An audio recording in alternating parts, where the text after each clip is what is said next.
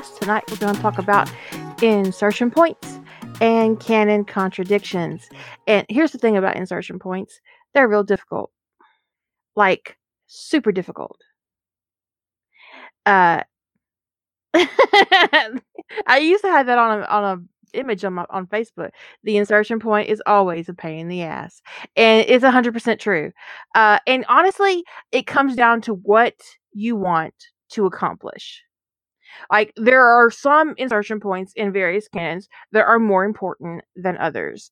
If you want to save Sirius Black's life, you need to get your butt into the story before he falls through the veil.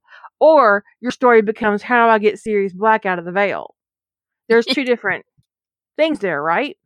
Two different Um, objectives. if you want to prevent the Hale fire, you need to back up, get into canon before the Hale fire. So picking your insertion point um, is dependent on what you want to do in your canon divergence. Where do you want to diverge? What do you want to fix or unfix or fuck up? As it may be in a canon divergence, it doesn't have to be happy. Um, although I think often it is, it's not a requirement. Uh, but um, so we can look at different canons and look at um, different goals and see where the insertion point is, um, and then talk about contradictory um, canon elements, of which my favorite is the Horcruxes. Here's the thing about the Horcruxes: if Harry was a Horcrux, how come the Basilisk bite didn't kill the Horcrux in him? So a fan asked J.K. Rowling this, and she said because the vessel of the Horcrux had to be completely destroyed. Okay, Joanne, the diary wasn't completely destroyed. In fact, the only Horcrux that was completely destroyed was the diadem. Or died. How do you say that word? Diadem? Died. Diadem. Diadem. That's the Mhm. only one. All the other ones were just stabbed. Right. I'm waiting, Joanne. Just just fess up. Just fess up and say you pants the fuck out of those Horcruxes after you wrote the Chamber of Secrets. It'll be okay. We'll accept that, Joanne. It's just a moment for me. It's just a moment. Well, I mean, it's a pretty significant moment. And also, I mean, if the if if if considering, and then she later pants clearly pantsed in effects of the Horcruxes, right? The the Horcruxes had effects on people. Um, it had to be kept. It, well, why didn't the Horcrux and Harry have effects on people? And the people tried to try to say that it did have effects on people, but we didn't actually see any evidence of that in canon. And Joanne did, and Joanne said that the Dursleys were not impacted by any kind of magic. I don't I don't care if people are pantsers. I care if they try to say that their pants if something that they pantsed in that makes no sense was something well thought out and deliberate. Own your pantsing. You could be a pantser. I don't give a shit how you get there, as long as you get there and it makes sense. Didn't get there. Yeah, but she yeah, she also did say in an interview that Harry was not an abused child. I guess being kept in a cupboard and deprived of food and affection is an abuse in her world. Well, she did try that for a long time. But also also Kira pants and stuff in, so do I. I didn't say I said she pantsed in something. Kira pantsed in a Oh. penguin. I did pants in a penguin. Oh, Clementine, should I apologize for that whole tangerine thing?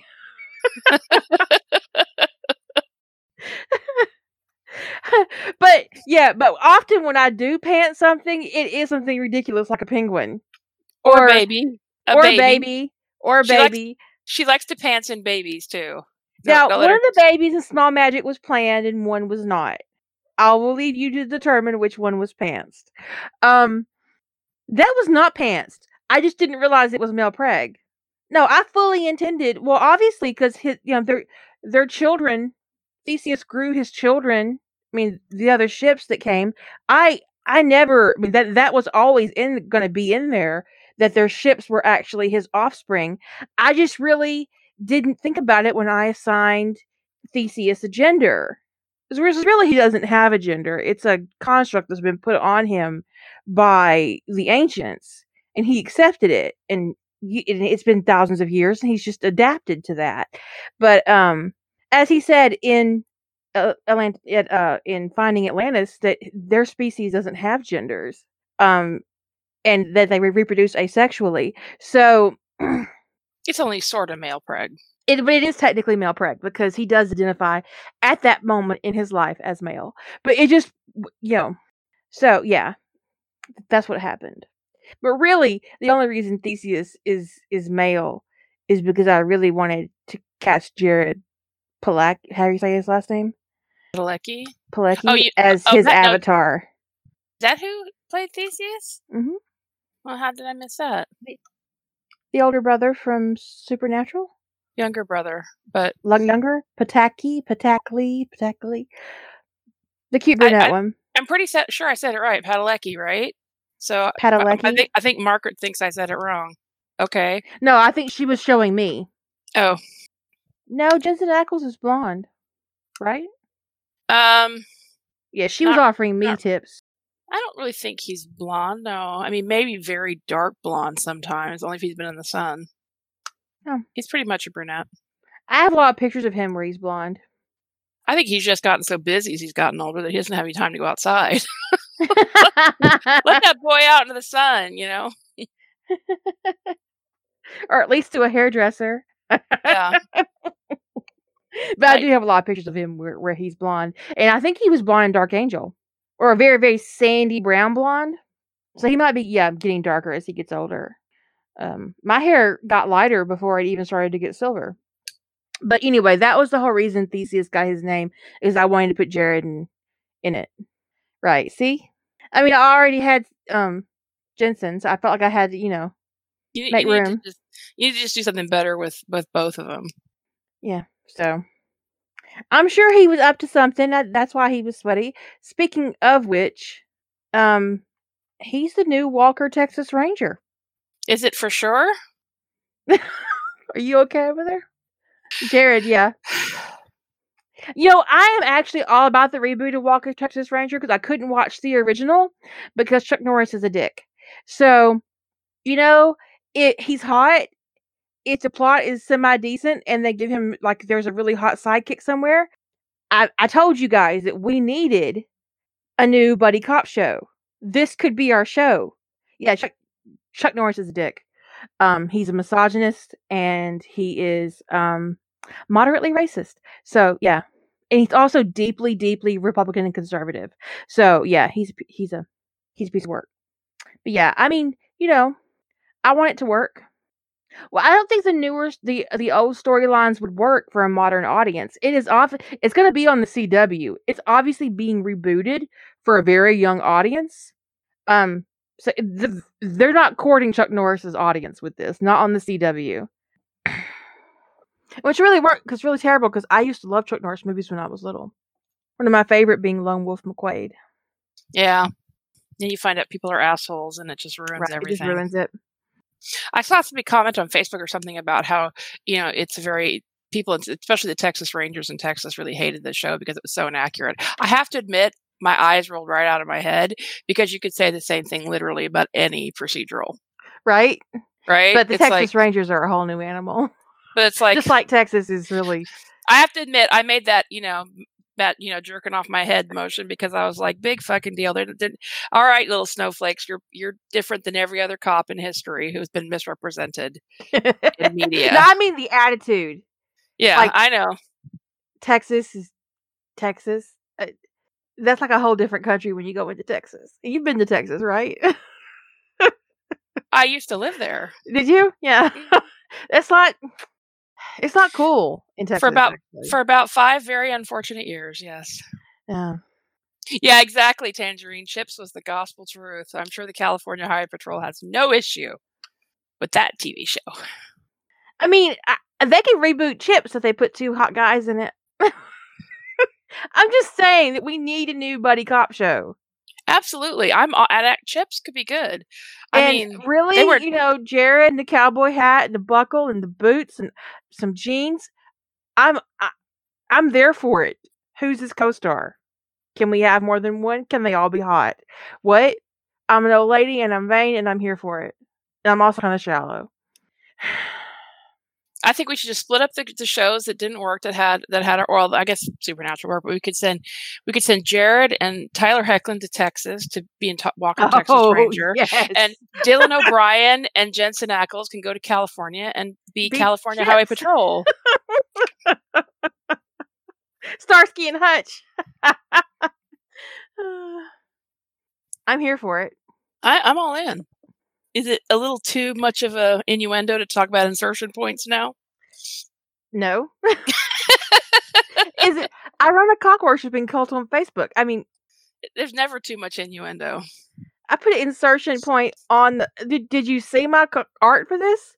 Do you know how hard I had to work to find something that phallic that that, that, that was still a neat pin? it wasn't actually hard. That it it actually wasn't hard at all.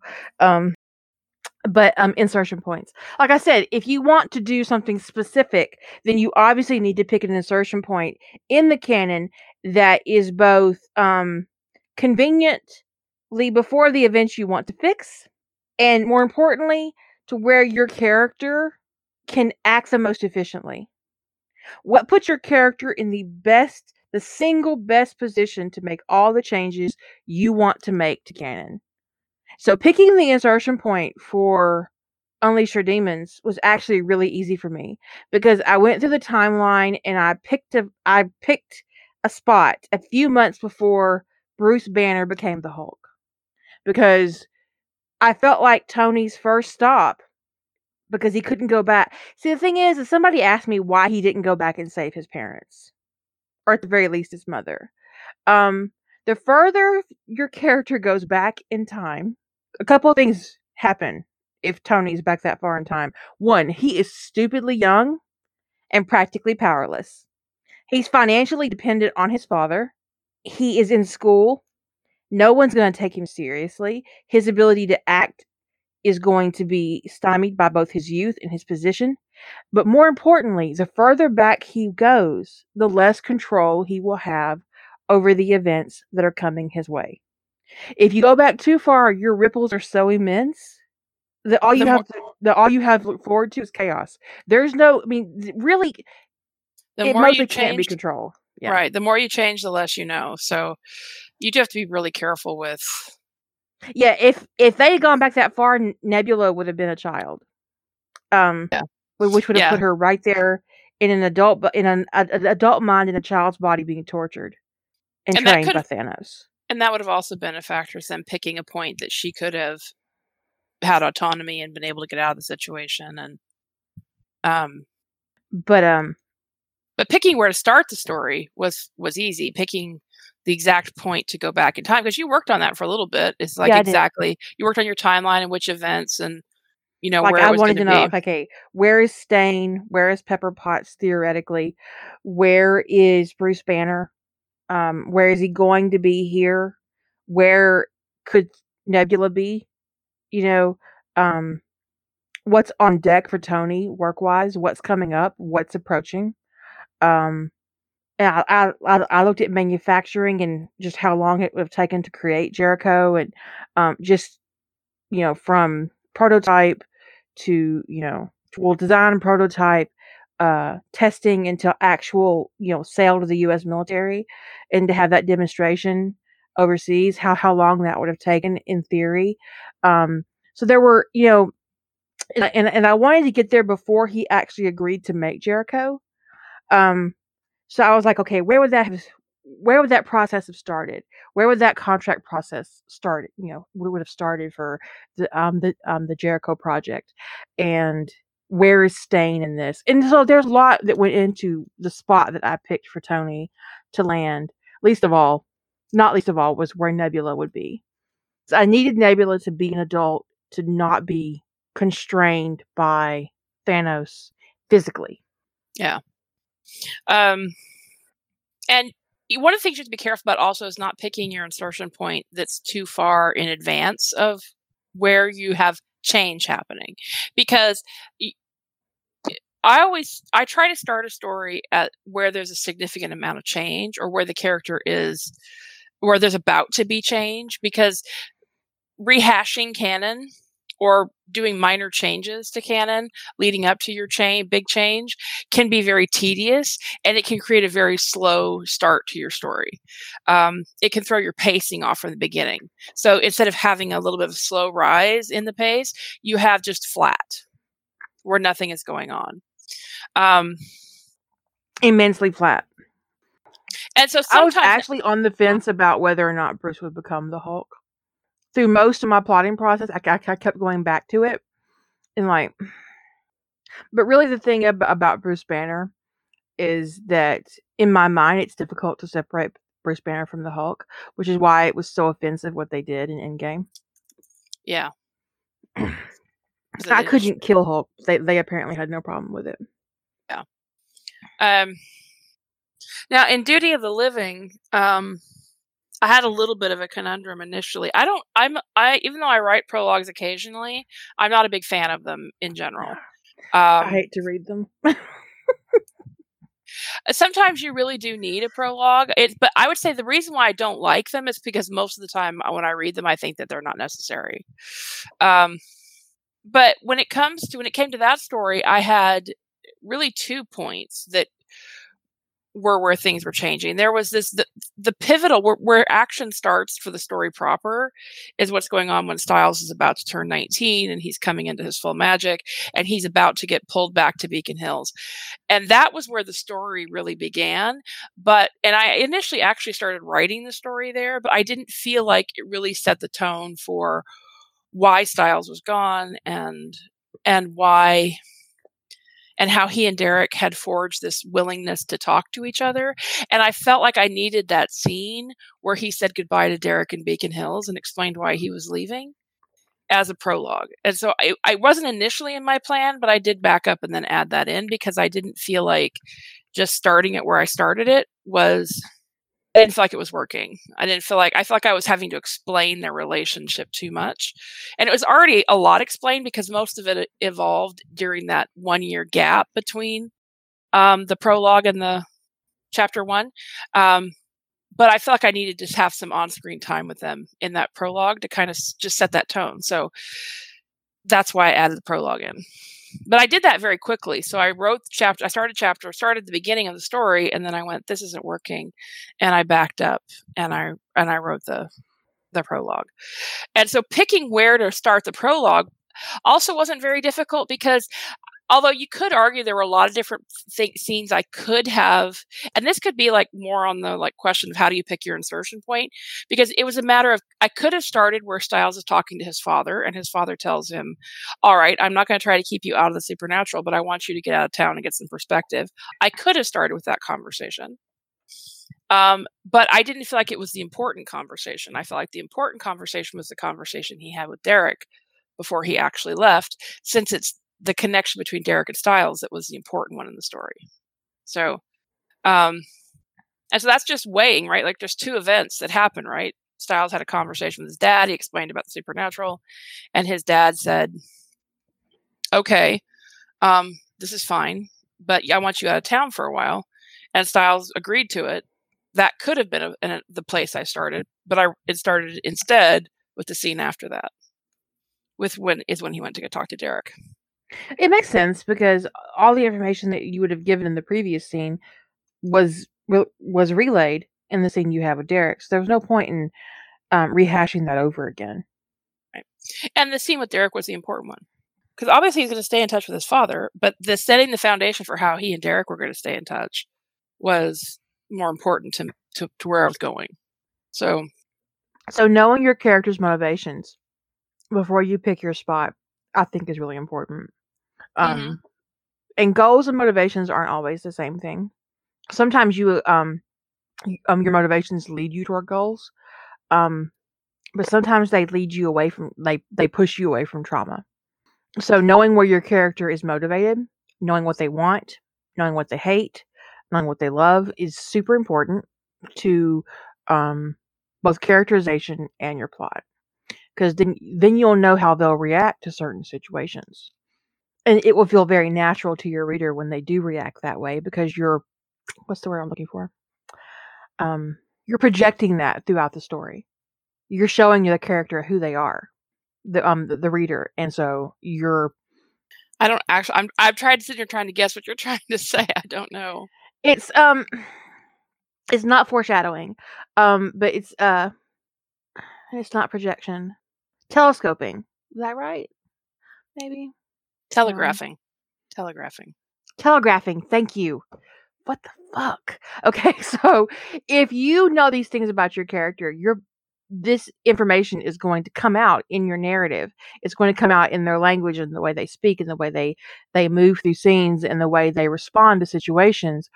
And so if it allows you to, to telegraph to your reader how they will react to situations in the future and then it will feel again yeah it will feel very authentic to the reader and it won't be jarring. But if you don't know this about your character um, and you're not telegraphing it throughout your narrative and in chapter 15 they lose their shit over something and it is completely out of the blue it looks inconsistent it looks out of character it looks it's jarring. It's going to throw them out of the narrative. And they're like, what the hell? Why that? What? what how did we get here? And, and I know you've had that reading experience. Oh. It's a really easy reading experience to get in fandom. it's like why? Why is he suddenly acting like he's been possessed? Why is he throwing the stapler? Yeah. Is there about to be an exorcism? Because this character feels like they've been demon possessed.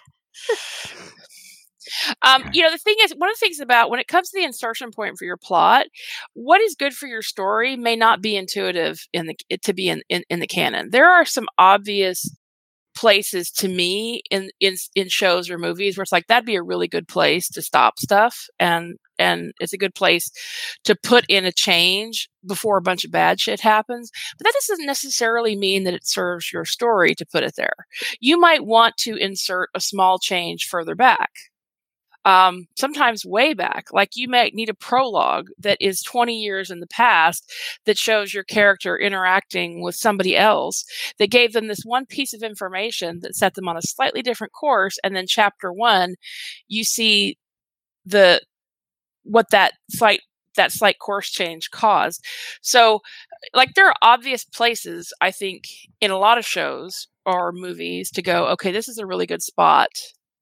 Um, we've talked we we did like a whole podcast on places you could change things in the MCU. Um, you know, after Iron, and when you look at places where people have started their stories, it's because a lot of times those are really obvious places to start a story, to start a change. At the end of Iron Man 2 is really popular. Um, at the beginning of the Winter Soldier, uh, right after the end of the Avengers. Um, you know, there's there's some popular places that people start their stories because it is a good spot to create change um, that is before a bunch of bad shit happens. Same thing with, you know, NCIS. There's a lot of stories that start around the time Gibbs goes to Mexico or Gibbs comes back from Mexico or around the time that Kate is shot or around Boxed In or Dead Air. I mean, there's a lot of these specific moments where it's like, okay, that's where, off you know, writers put, you know, but you can also, if your character, you're trying to get your character out of a situation, you don't necessarily need one of those big pivotal moments to get them out. You just need a moment. And the question is, what serves your plot? Right? So that's why it's really important to know what kind of story you want to tell. Because do you need a quieter moment? You know, your characters, your it is, you know, you don't need your character to leave in, you don't need Tony to leave NCIS on a moment of high drama. He could just get a better offer he could just get recruited to something else and it's before Kate dies or it's before whatever. It doesn't have to be. There's there's something in our id that feels very satisfied by you know somebody stomping out after somebody treats them badly, but that that's always reactionary. We actually had a podcast about that too, about the idea. We talked at least in, in context of something. You and I talked about the idea of Tony leaving more from a strength place of strength than reacting to something bad that had happened. I think the quiet exit actually fits his character better. Yeah. Lady Holder did a quiet exit um, for Agent Very Far Afloat. Or Far Far Afloat. She something um, that. She come he he comes in, he resigns, he says goodbye to Kate, leaves a few emails, and leaves. Later, Tater. See ya. And that was it agent very far afloat. Um, and that's her episode series that she did for our episode challenge. Is that, is that accurate? Is that Battle of the Five Fandoms? Yeah, it's yeah. Cooper definitely stole the show. Um, um. Anyway, so I'll, but I mean, I do think Tony leaving around dead air makes a lot of sense. I have no issue with that because I think that could be a straw that broke the camel's back. Obviously, um, but like if Tony having a tantrum and leaving over, you know, boxed in, I have to admit there have been many a story I have rolled my eyes over because it doesn't seem very in character to, to, for the, him to have a big tantrum over being left out of. Now, him leaving over Ziva shooting him, okay, but it's usually it's written that he's he leaves over Ziva leaving him out of the dinner invite, which ignoring the fact that she shot him and Gibbs and Gibbs didn't take it seriously. Right. So you know, it's uh it's a personally I don't know why he'd want to eat her food. She's already tried to kill him once. I'm just saying. Um, popular, you know, in Teen Wolf, there are a lot of popular places where you see people diverging from canon, well, and then, you know, coming back in, which kind of confuses me. But uh, you see, end of season two, beginning of season three is very popular. Uh, I think because universally people felt like the show kind of went completely off the rails in season two, at the end of season two, or beginning of season three, 3A, whatever. I don't know why they had to have a season 3A to 3B or whatever, but I think that's just dumb. But anyway, um, but also you see stuff right after the Nogitsune. A lot of show, a lot of a lot of uh, stories start right after the Nogitsune. I guess they want Stiles to have had that experience of being possessed and killing a bunch of people, um, and then diverge. Yeah, well, t- that Teen Wolf is a whole. We, will do a whole thing about Teen Wolf for canon contradicts itself, but you know when when you pick your when you pick your spot, it the most important thing is that it serves your your goal, that what you're trying to achieve, and sometimes it just requires. Sometimes for me, it requires a little bit of like thinking through, like what am, what what spot serves my need, the needs of the story. Um, but in general, in terms of just sitting down and thinking about it, I don't generally find picking the spot difficult. It's not necessarily instant. Sometimes it's obvious to me, like this is where I'm diverging. This is the exact moment. It's going to be in Gerard Argent's basement. It has to be the moment where things diverge. Um, but sometimes it's more. I have. I mean, it's. I would say many times it's not quite that apparent to me where the divergence point is going to be, and I just sit down and think about it. I sit down and think about what I want to accomplish, uh, and where this this needs to. I think a good point would be the part before all those kids commit cold blooded murder with fire. Yeah, that'd be season one, and you know I had never actually considered um, a season one divergence, but you know, it, and in retrospect, I don't know why not, because you know them all burning Peter Hale alive really was questionable life choice. The pale. I mean, I get it. Okay, he was an asshole, but he was also a victim. Yeah, he was. He was obviously insane, and they set him on fire again. Well, no, they didn't set him on fire originally, but they did set fire to him a second time. He had been set on fire twice. That seems a. It seems a little cruel. So you know, there's oh, some. Oh, there are plenty of reasons not to watch this show, Rogue. That is the least of them. Oh. If and you know but again it depends on what you want to do if you're trying to um as as sahara pointed out that you know a lot of people who do the no sorry shadow pointed out that the post Nogitsune stuff is way, around the way Stiles was treated there so that's people diverging there to deal with the way he was treated after he was possessed now personally i would diverge before he was possessed and prevent it but I just wouldn't particularly because I, I don't wouldn't want to put Stiles through that kind of trauma. Um, but it all just so it depends upon exactly what it is you want to do. Um, and that's where it's important before you're looking for your divergence point that you be able to distill what it is you're trying to do. And I, I often talk to people who are trying to figure out how and where to start their stories, and they actually can't articulate that point, what it is they're trying to do. Because, like, let's say you're doing a Teen Wolf story and you are going to diverge sometime around the Nogitsune thing. It's like, well, what is it you want to accomplish by with your fix it? Like, I want Stiles to be in a better pack. Okay. Well, but do you want do you want him to have a break with Scott's pack? Do you want him to leave Beacon Hills? You know, what is it that you want to accomplish for him? Do you want him to be does, does he need to have been possessed to to have this outcome? Can it be before he's possessed? Could it be while he's possessed? You know, I mean, what is it that you want to do? Um, Well, but Honestly, just my end game for any Teen Wolf fic would be for him to be sitting on Derek's lap.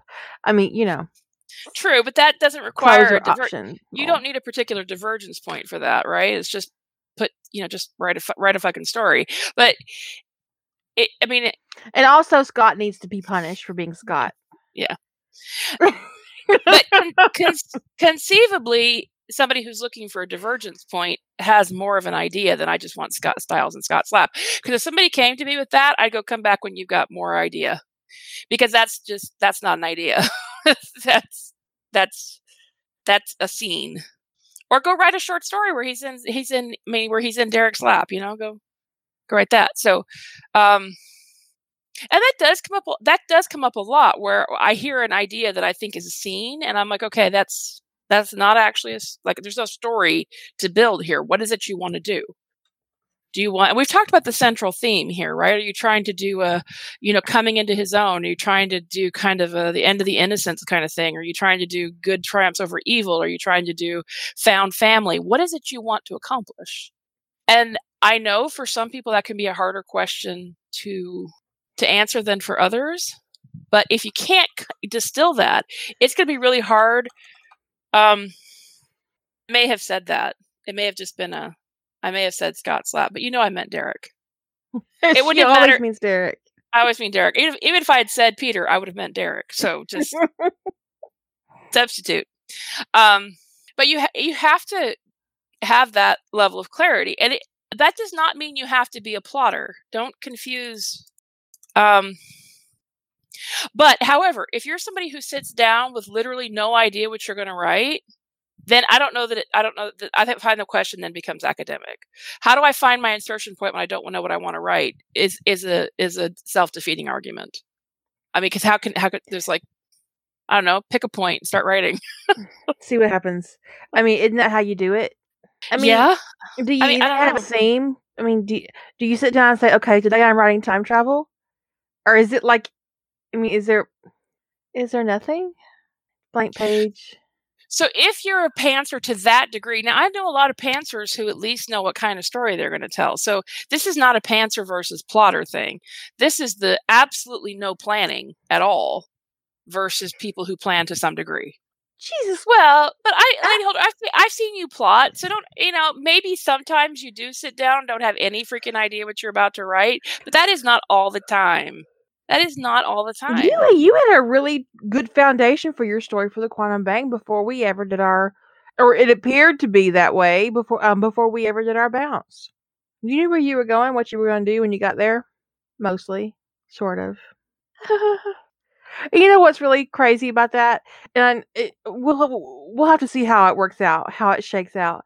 I'd be very interested to know how much of the stuff she pantsed in the bounce or the conversation that we did for that actually ends up in her story. I mean, like what, 20%? I guess we'll see. Well, I mean, the thing is, is that She's saying 40%. Okay. Okay. I don't, I don't, I wouldn't call what I wouldn't call the bounce that you guys did pantsing because it's not because that implies when I sit down to bounce an idea out with somebody and I'm formulating the idea that I'm pantsing the idea. I mean, all idea you could by that measure you could say that all idea, you know, all idea bouncing is pantsing. That doesn't actually make sense. That's not. You're plotting. You're saying you pants that you. You're saying you pants the whole bounce, but I don't know how that's any different. because- not- I don't know how that's any different than any other bounce, right? Because it's not like I go into an idea bounce with the entire idea in my head with no intention of changing anything. That's not what an idea bounce is. The idea bounce is about, or the conversation is about formulating the idea and getting input and trading ideas back and forth and letting the idea formulate. That's that's plotting. That is plotting. That is. But you're saying that I, I don't understand the notion of pantsing an idea bounce. But what does that have to do with anything? I, Sometimes I I- went some- into my conversation with a theme, with my characters, with my pairing, with um my goal. I had like five pages of notes going into my bounce. Yes, you did. Uh, But I mean, and I I had I had the idea going into mine. I knew what the uh, general idea was and where I wanted to take it, and what the I knew what the certainly what, knew what the goal of it was. But I, but you and I have done bounces where we just sat down and you said, okay, well, what fandom and you know, well, what character do you like best? And we started with nothing. Yeah, but we also do that in plot drifts. But I think plot drifts are a little different than an idea bounce. And those Great. of you who have listened to the idea bounce and who listen to our plot drifts, there, there's a difference. Mhm. Well, I I think honestly, most of Lady Holder's um conversation is a plot drift. Okay. Okay. It's- It's not um yeah. I would say oh, I've listened to it again, but I think most of it's. But I, I think it's more plot drift than idea bounce. But it's just going to be conversation regardless. We'll I call them a have- com- I mean, a there. I agree with series. there is, and we talked about that. That going into an idea bounce, you do have to have an idea. Otherwise, it's a, pl- a plot drift is a lot more brainstorming than yeah, than it is idea bouncing. But um, but you should listen to. I'm gonna um uh I'm almost finished. I need to finish the podcast for Patrick Shepard, and then I'm gonna work on Kaya's um MP3. But um, the an i- idea bounce can be very organic, you know, whereas a plot drift can be like, I don't know, I they just feel very different to me. So, like beyond just the fundamentals of of how we get there. Um, Kaya's in the chat room. Um, she told on me. I put her in the corner during her own private podcast, and she told on me. she put you put her in the corner during a private podcast. That's actually kind of sad. Who did you talk to while she was in the corner? I still talk to her. Yeah. she just had to sit in the corner for that part of the conversation. But in my defense, she earned it. um but uh I do think some of you are too married to this romantic idea of the pantser that I mean I've encountered pantsers who see it as this this ultimate state of creation and I mean I actually had a pantser once tell me that um I lacked creativity because I was a plotter and that I didn't know what it meant to truly create as a result. Yeah. Yeah, whatever. but you know, you but you've all encountered that pan that one pantser, that one pantser in a writing group that's like, oh, I can't, I can't think of my characters at all. It'll ruin it for me. It'll ruin the whole story. I have to just let it come out of me. I have to let my muse move through my body. You, you all know that bitch. I mean that with all affection. I'm just a vessel. It's like, oh, just whatever. Well, Vessel. Just, Well, Vessel. just suck my Quit dick. whining, quit whining at me about how you can't find your insertion point. Go talk to your muse.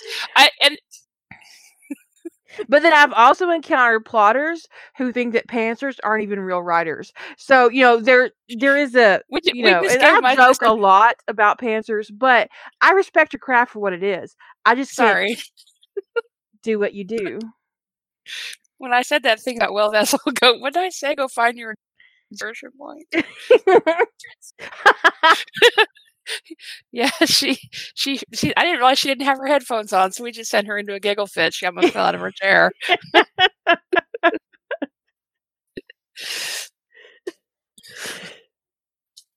um, but it, this, here's the thing: is that if if you can't, if you're such, if you're such a pants purist, okay, if you're th- that into your pants, okay, that you cannot come up with any idea of where you're going or what kind of story you want to tell, finding the insertion point is completely irrelevant. You know, it we doesn't don't matter. even know why you're listening to this podcast unless you just find us really fucking amusing, which is likely because we're some funny bitches. That's right.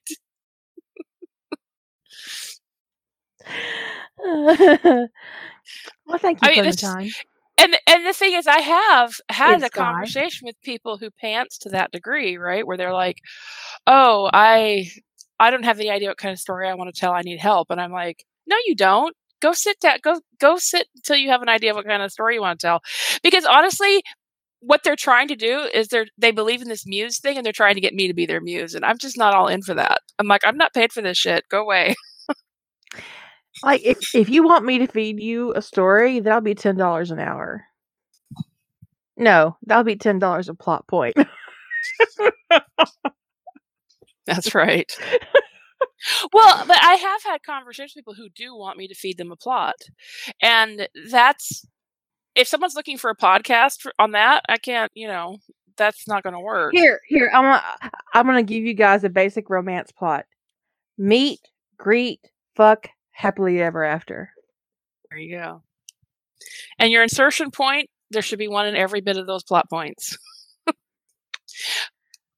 Except that is actually honestly the basic structure of a contemporary romance novel. Just saying. Which is why it's so boring to write. yeah i will say Um, somebody mentioned, uh, Sin mentioned further up about um, they had the idea, they knew the end game, but they weren't sure what the theme should be. The theme can be a really big deal because uh, you you don't have it's the theme is the lens you're telling your story through. So it's how you develop, you know, from from if you've got a beginning and an end point, right? How that story is told the lens that it is told through is related to your theme. What kind of what kind of story are you trying to tell the audience? And you could tell a lot of different types of stories w- with the same basic series of events. Sounds weird to say but it's true. So So what are you speaking to? right.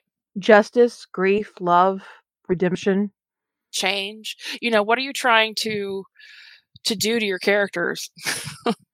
Uh and and then and then tell the story through that lens and that's why it's really important to figure that out. So if you're and even if you're a pantser you can figure that out. You don't have to know every plot point to know what kind of story you're going to tell.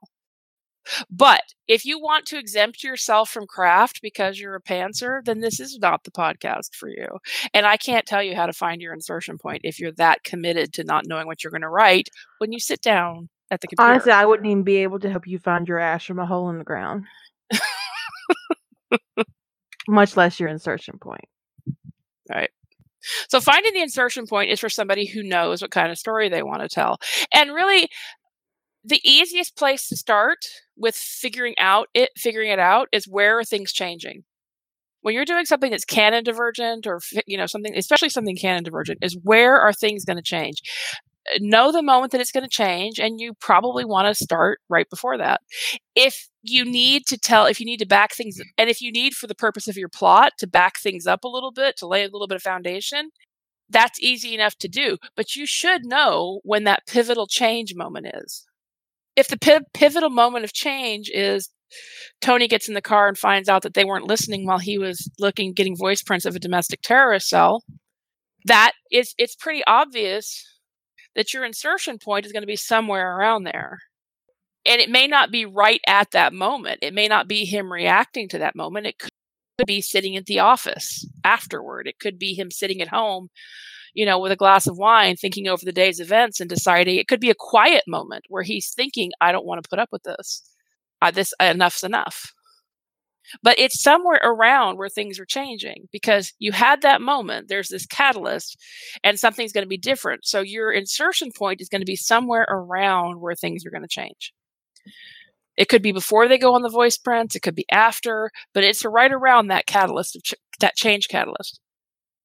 And we actually did a whole um podcast on dead air variations um and ways that that could have gone down um differently Mhm. for better or worse.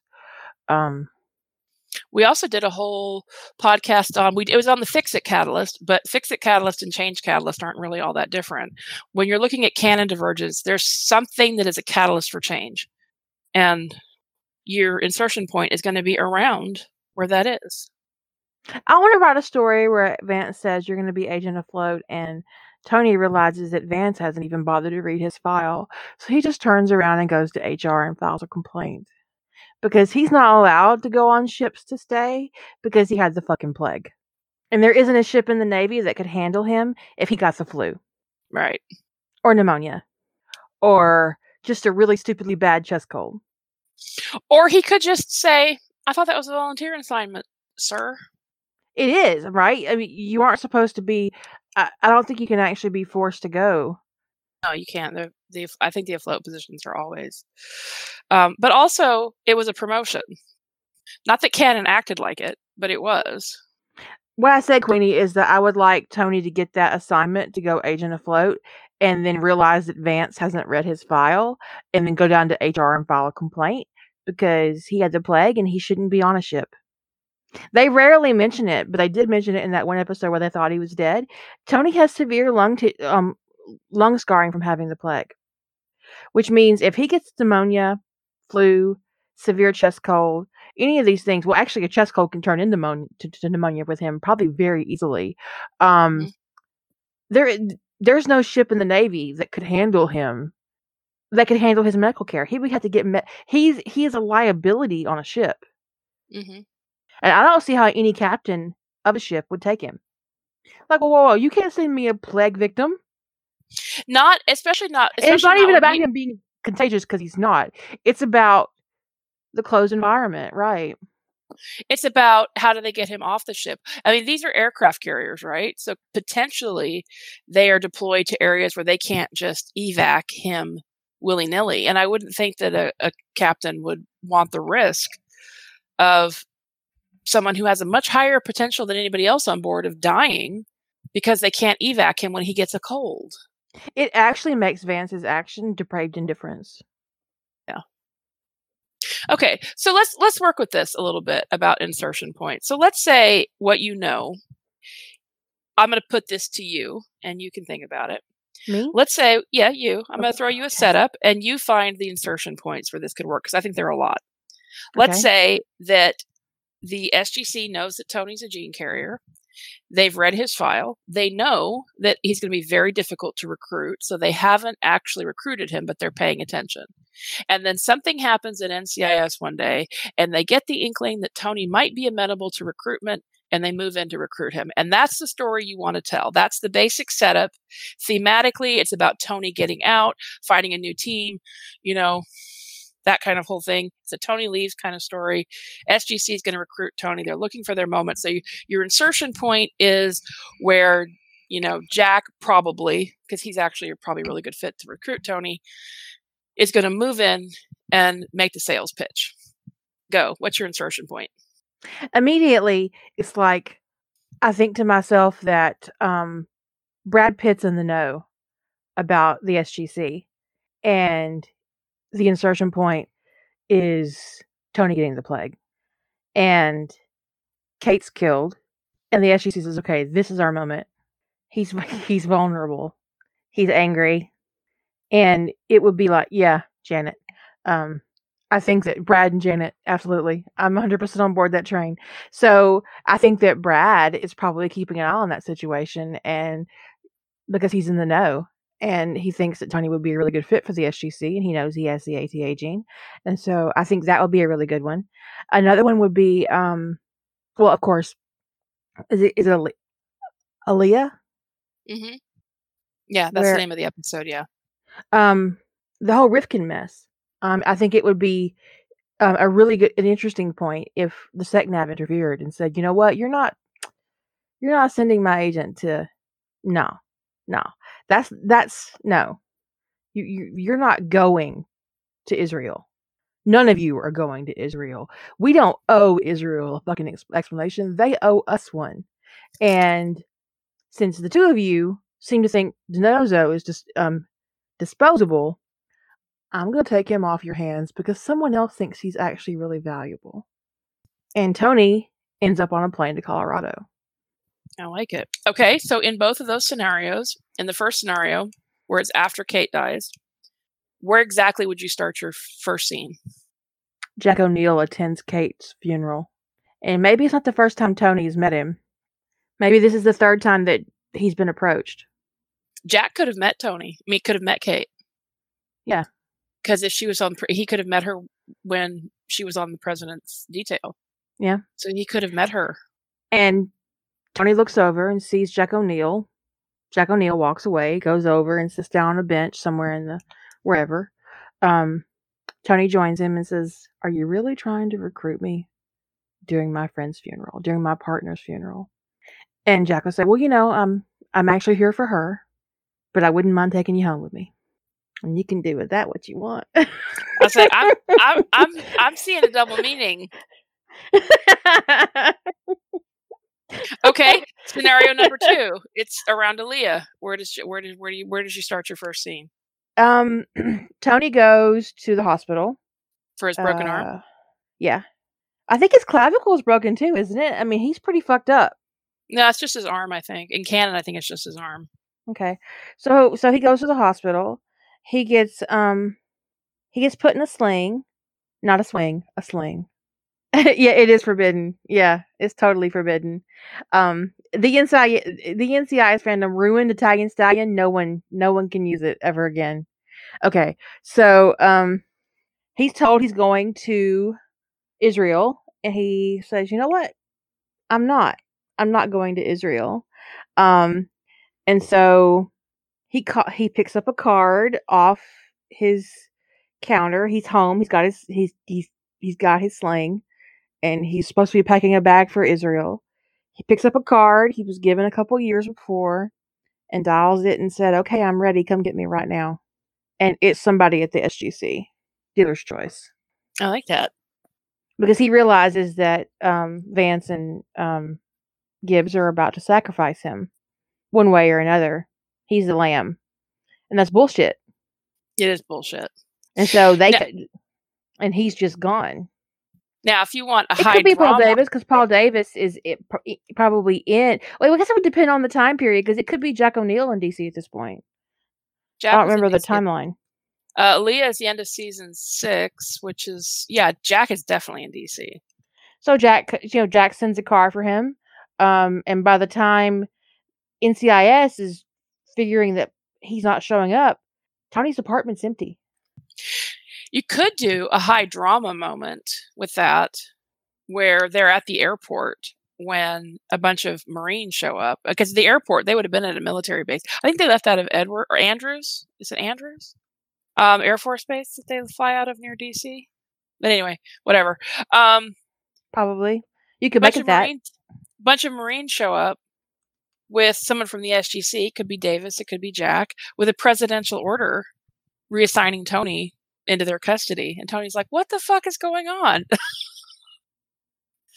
I like and, that too. I like that too. You know, Jack rescuing from himself because at, at, that point, Tony needs a wake up call, and and and he didn't get it. He didn't get that wake up call when Rivkin almost killed him, and he didn't get that wake up call when he when they told him we're going to Israel and you're going to explain yourself to Eli David. Really? How about you explain to me how Ziva is guilty of espionage and she's not in cuffs? Why don't right. you explain to me why I am being questioned like this when this asshole killed a um an ICE agent? And she was an accessory after the fact because she sheltered him. So tell me, tell me why I am going to Mossad to explain myself when they should be coming here to explain themselves. And also right. fuck you. and also fuck you. But I think, I mean, it's easy for me to write it in that situation that Tony was dazed and probably feeling a lot betrayed um, by events and circumstances because Gibbs Gibbs said in canon, he said to McGee when McGee asked if Tony was going to be okay, and Gibbs' response that it was Tony's word against the dead man's. I was like, wow, asshole. Which is bullshit. It's a federal agent's word against uh, a, a murderer. Killed, against a murderer. And and also a spy. So, you know, a respected federal agent. That's a little bit of a different context than you put on that. So, I think it would be interesting to have, you know, Jack just quickly inter- intercede to get a stop to that and get Tony remanded into his custody temporarily and say, hey, look, do you really want to go have a conversation with Eli David? Because if you do, if that's really like part of your life goals, we'll get you there. But it just seems inappropriate. And so we'd like to give you, you know, an alternate. Well, if Jack shows up with an order from the president in his hand, that means the president has been told that the director of NCIS was about to sacrifice one of his own agents to a foreign spy agency, meanwhile covering up treason, not not treason, espionage for one of his own for a fucking consultant at NCIS. And oh, by the way, the guy that um, DiNozzo killed, he's guilty of murdering a federal agent. I, But I think that at that point, when Jack is walking Tony away, that there would be somebody going, you know what, the president would like a word with you both. the SecNav is waiting in the Oval Office. Get in the fucking car. this is not the way this works, gentlemen. This is not the way any of this works. Someone needs to tell fucking Gibbs to get in the fucking car, okay? You to sit down and shut up, Agent Gibbs, if you value your career. Well, at that point, really, realistically speaking, both their careers are over. They are harboring someone guilty of espionage Murder. And murder. Well, yeah, accessory to murder was as far as Ziva is concerned. But Rivkin is guilty of murder. Ziva hid him, lied about it, and was also guilty of espionage. It, you, you, it's canon. It's canon that she was giving information, classified information, uh, she took from NCIS and she was giving it to Mossad. How the fuck does she end up an, a, a, a citizen of the United States? That is the stupidest writing on television. And that's saying a lot considering Teen Wolf was on TV at the time. Yeah, it's like in one in one episode they managed to make they managed to be stupider than the entirety of Teen Wolf canon. It's like way to go, NCIS. It was only like five minutes too. It wasn't even like a whole episode. It was like five minutes of an episode, and they managed to like surpass even daytime television. That's that's work. That takes that you know you almost want to slow clap for them, right? You almost want to be like, wow, impressive. Congratulations! you guys win the worst writing award. But so I threw that out there as an example of like there's an idea of what she might want to accomplish or you might want to accomplish, which is getting Tony out there, being recruited by the SGC. So there's that general idea and that they're monitoring the situation with Tony so that, you know, or maybe not, depending upon how you want to spin it. And then where you can, and then depending upon that, that set of events could fit at multiple points in the canon. And that which, where exactly you pick, um, someone, sometimes it also depends upon your writing style. You know, do you want to write a scene at a funeral? Do you want to write a scene at a bar after a funeral? Do you want to write a scene a week after? Do you want it to be before the funeral? I mean, but around that time period, right? So, um, it, it all depends upon what kind of writer you are and what it is exactly you want to do. Um, but I would just say the, the biggest mistake I see people make with the insertion point is they're either picking an insertion point. Well, I guess it's two, two mistakes. They're either pi- picking an insertion point way too late after their changes have occurred, and they're just they're locked in ten thousand words of exposition to explain how they got here, or they pick a point that is way too bef- way too early, and it's just nothing is happening. So why do they do this? I think the too late and the too early boil down to two things. Um, no accounting for ripples and your id. Id gets in your way because sometimes something sticks in your cross so bad that you want to fucking fix it. And it's just like why I keep why all Harry Potters have all Perry, all time travel Harry Potter writers have one fic where it starts before first year so Harry can go on a shopping trip. Does that serve the story? Probably not. but goddamn But- it, Harry Potter's going shopping. but you can serve your id and do it in a different way. he does I- need all the things. He does yeah, need I all mean- the things. Yeah. So, so sometimes your your desire to fix something that's so heinous to you um harry wearing hand-me-down underwear is pretty heinous to me actually i mean Yes. hand-me-down hand-me-down shoes and so and um and um t-shirts and jeans i- they should fit him right It's But he should have his own just to hear underwear. about it. he needs his own underwear okay everybody needs their own boxers it's a simple thing. or whatever There- you just need your there- own There's a you shouldn't reason why share there's a reason why they don't take this item at at charity drop offs. You can't donate used underwear. It Shut up, ass. Get in the corner. Never mind. You you stay in the corner. You you live there. I'm just saying, um, that that's a that, that's one item that I just don't think should be a hand me down. It's just, it's just a personal thing. I mean, So that careful when you go commando, um, rogue. I do it. You gotta be careful. You gotta keep stuff trimmed, and, and because the last thing you want to do is get pubic hair stuck in a zipper. Okay, I speak from experience. also saying, you know, I don't particularly find going without with denim to be a particularly good life choice. No, it can be very dangerous. It's it's a little chafy. So this is careful. delicate to this this is delicate down there. So yeah, make. more a little, a little bit more for the, a little bit more for the ladies than than for the gents. You know, Is it really though? I mean, our stuff isn't dangling.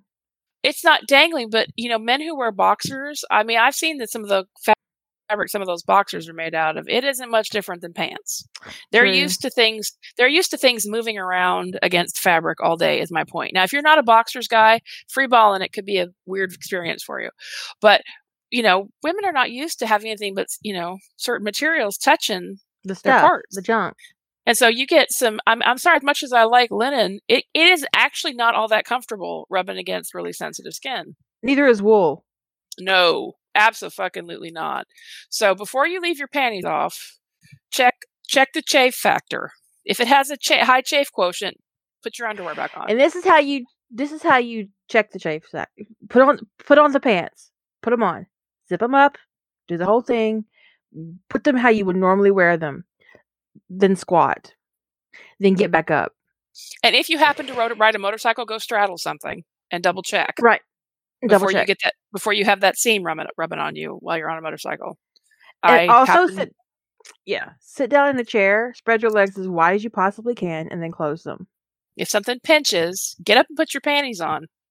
Right? It's a thing. Because I have a pair of pants that I cannot I have to wear panties with because if I don't, it's like it's like my labia tries to eat those pants, okay? right? It's like it's like what is going on? Honestly, the It's safe way, It's a front wedgie and it makes no sense. Just the safest way to to go commando is to do it with a skirt. So a long skirt. a long, yes, we're talking maxi. Okay, maxi One that skirt, won't blow up. that too. I Oh, have plenty of those. It's fine. I have plenty of those. It's fine. I I would go. I, I have I will go without underwear with a maxi skirt. As long as it isn't flimsy material that's see through or one that I think will blow up, I'm fine. I don't care. whatever. It's like yeah, I have a lot of maxi skirts, maxi dresses. It's it's good. I learned the denim denim on a motorcycle thing with no underwear the hard way. it it really does depend on the material. You gotta be Mhm. careful. Well, but it also depends on the cut of the skirt. I have skirts, even though they're maxi length, that they're actually kind of fitted through the hips. They're not going to blow up to my waist. Yeah. But if you have one that's got a um what's that cut? It's very round with a lot of material and a lot of space for air to get up under it. That's a whole different ball game. Well, if you're wearing a poodle skirt, put your panties on. New rule. circle. Thank you, Queenie. Yeah, circle skirts you definitely want to wear underwear with. How did we get off onto free balling? Harry's underwear. Oh, Harry's underwear. So, but when you're doing your time travel thing, do you if if you're going to take Harry back to before first year in your time travel thing, okay, there's going to be a shopping trip. We get it. It doesn't have to be the typical shopping trip. You could tone it down and let it be a few hundred words, or just mention it. You know what you could do? Have him gleefully going through his packages rather than go do the shopping trip. And also, don't list the clothes because there is that asshole God's reader that will say, you know what? He didn't buy that white shirt during his shopping trip. Where did he get that from? Did he steal it? Yeah, exactly. They will remember. They will remember that he he only had black, brown, brown, brown, and blue pants. Where the fuck did he get a pair of gray trousers? Right? They'll be all up in it. I'm serious. don't make that also- mistake. It's not just because of the reader who will notice is boring as fuck to get the inventory list. It's almost as boring as Harry's class schedule. Which I have Harry's class schedule for each one of my stories, but it's not actually written down in the story. That's just from my own pacing. No one else needs it.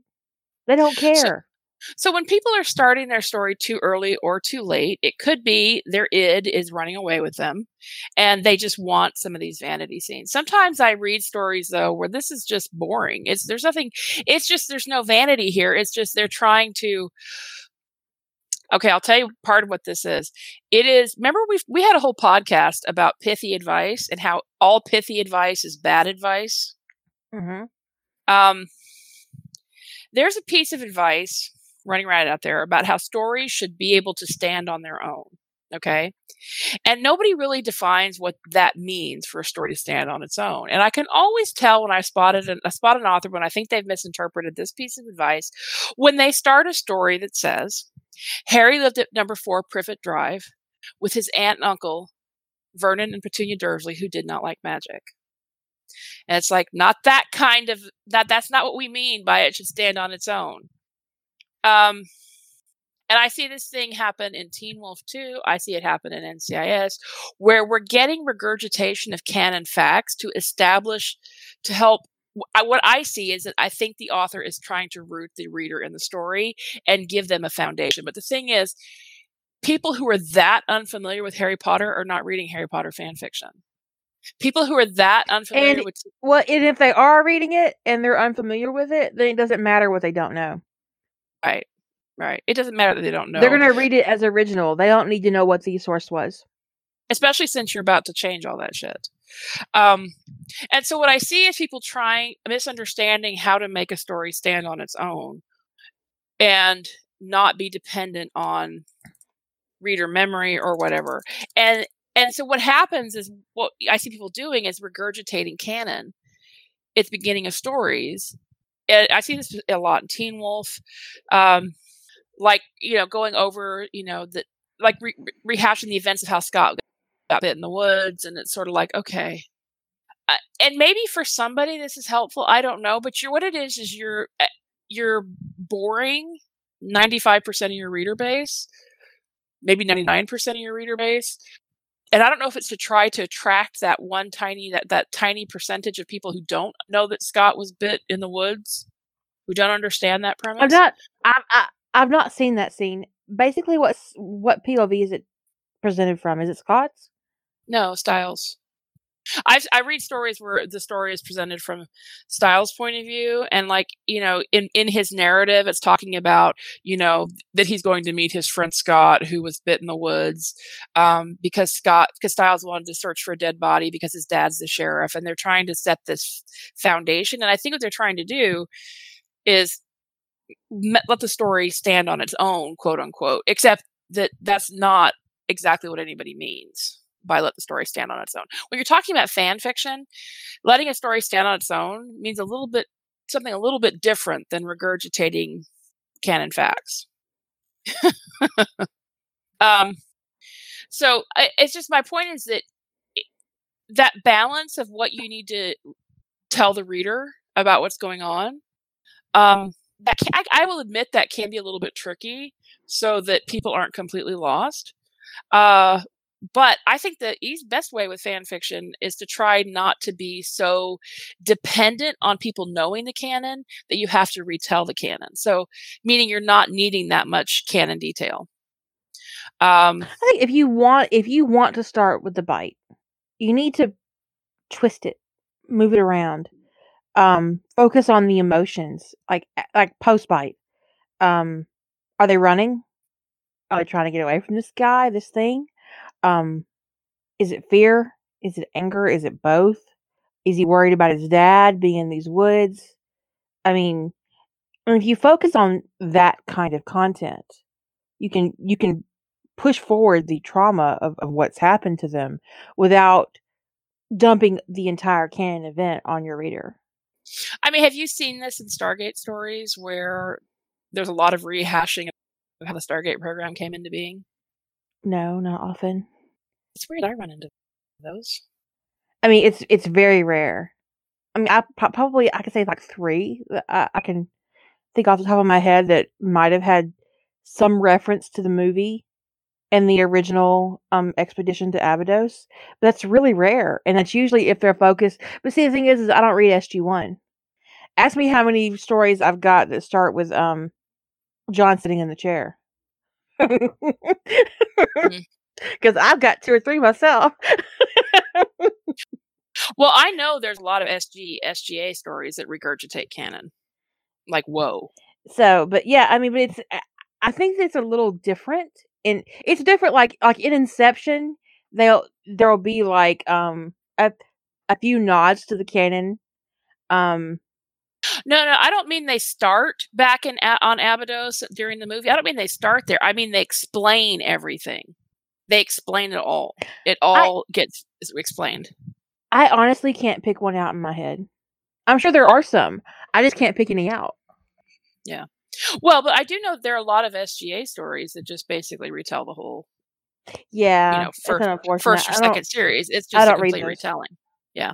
So the retelling, but but the, my point about the insertion point is if Harry Potter's a particular one for this, where there's just a lot of retelling of events that lead up to the point of change. There's just no point in that. Um, and I do think that they're trying to to especially if it's a pre first year story, they're trying to ground the reader in the canon, and there's just I just don't get the point. I think Harry Potter's the worst fandom for that. I agree. Um, NCIS, I do see sometimes episode retelling where it's like you'll you know you've got like two or three thousand words of an episode that remain un- unchanged, basically like dialogue straight from the episode, and It's then like, hello, and then- you, realize this is plagiarism, right? right and then and then there's this moment of change and it's like well just start where the change is and you know you if you need to give an author note that I, I i would think you'd be able there's a way to to set the set the scene without retelling half an episode. Um, i think a lot of procedurals are actually particularly bad about this is retelling you know part of an episode up to the point of where them something is different. As if they're thinking the per- the writer is thinking that because the change is happening in you know episode 4 that they have to retell episode 4 and and that's you don't you don't need to do that. I think a lot of times if you just like have a tag, you can say this is a dead air tag, this is a Dura- you know Duranda tag. People are gonna know. If you put dead air in your uh in your summary, we all know. yeah you don't need to retell the whole episode you need we to know what happened. you need to start where where either start where the, the moment where Tony gets in the car, um, or you start the moment where Tony is making a decision, but retelling the whole episode so that the reader can understand what happened.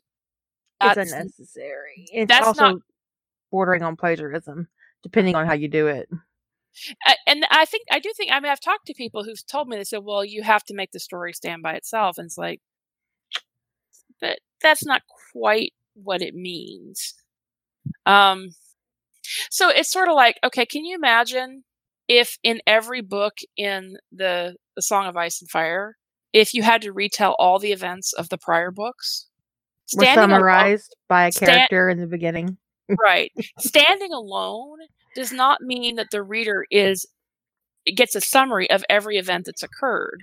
It means that anything that happens has enough context that it's not inexplicable. But it doesn't mean that somebody who hasn't read the other books knows everything that happened because that's impossible um just that's just not the way that's just not what it means to for the story to stand on its own two feet it in fandom and in series work, um, your fic- um your fan fiction is built on canon, with the assumption that um your reader is familiar with canon. In a series work like the Game of Thrones, he depends on his readers to have read the previous books. He put a lot of fucking work into book one. He expects you to read it. and Now- you may get a reference or two in book two, but your ass had better read book one. and if now but the thing is when the story when the story itself holds together when a book holds together as its own story it doesn't mean that every prior incident that's referenced is explained it just means that it holds together as its own story that's what it means to stand alone is it stands together as its own story not that everything that happened before will be explained to you in book two like you could read the Chamber of Secrets without having read the Philosopher's Stone, absolutely and you might be happier right? You would not know everything there was to know, about what happened in book one. You would have the basics. You would know that Harry lives with um, his aunt and uncle who hate magic, and um, you would know that Ron Weasley is his friend. You would know that Hermione Granger is his friend.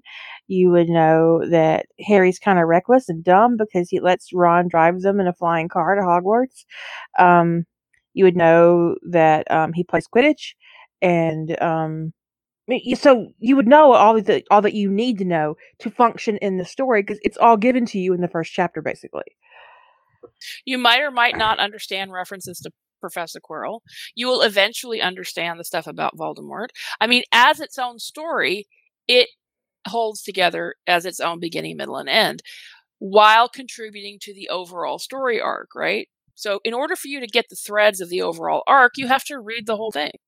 So, when something stands on its own, it doesn't mean that it's constantly summarizing everything that it went before. I read book I read book 3 and book 4 before I read book 1 and book 2 of Harry Potter series with no issues. I mean, yeah, there were things I didn't know, but it didn't prevent me from understanding the story that I was reading, which is the point. I Now, I think did actually in the In Death series, sometimes um JD Robb will regurgitate information in every single book that we just don't need. Like I really don't need to have it in my face every single book what what what Eve's father did to her. I know it's there. I know what he did. Most of her readers do. Um and I don't think it needs to be in your face in every single book and yet it's still every single book. I can't think of a single book in that series where she's not brought it up. well, honestly, if um, Honestly, in some explicit detail too. which is we just don't need it. Um, honestly, Shadow, if an if an author isn't making you want to get the whole context, they're honestly not doing their job. Because if they can completely satisfy you with the Harry Potter series with the last book, can you imagine how many book sales she's out on? So if if you're reading it and going, I'm not happy that I'm not getting the full context, that that's actually from a from a publishing perspective a good thing because you want the person to want to go get the prior book. Oh, this was amazing. I need to read what came before. You want them to want to read the next book. You don't want them to be completely you want them to be satisfied with the Lost. story. What do you mean? I picked up a book in the discount section of Barnes and Noble one night. My husband was getting some magazines or something, and anyway, I was near the front of the store and I was kind of bored, and I picked up this book because it had this really interesting cover, and it was a book called "The Ape That Guards the Balance." And I was standing there, and I read the I read the first half of the first chapter while he was doing his shopping, and when he was said he was ready, I said, "Okay, I'm ready too." I closed that book and carried it with me to the cash register, and it happened to be several books in to the Amelia Peabody series. And I'd never heard of Amelia Peabody. And my introduction to her was The Ape That Guards the Balance. And after I finished The Ape That Guards the Balance, I went on Amazon and bought every single book in that series. Which is what you want. I was in love.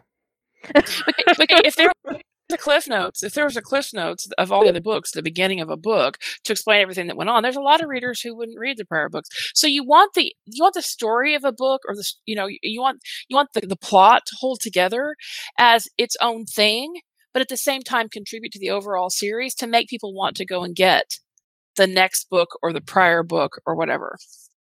But anyway, I brought that up because I do think sometimes people miss people wind up with the wrong or not a great insertion point because they are they're trying to make the story stand on its own, quote unquote, which again, we talked in the past about unexplained advice or advice without context can wind up being bad bad advice.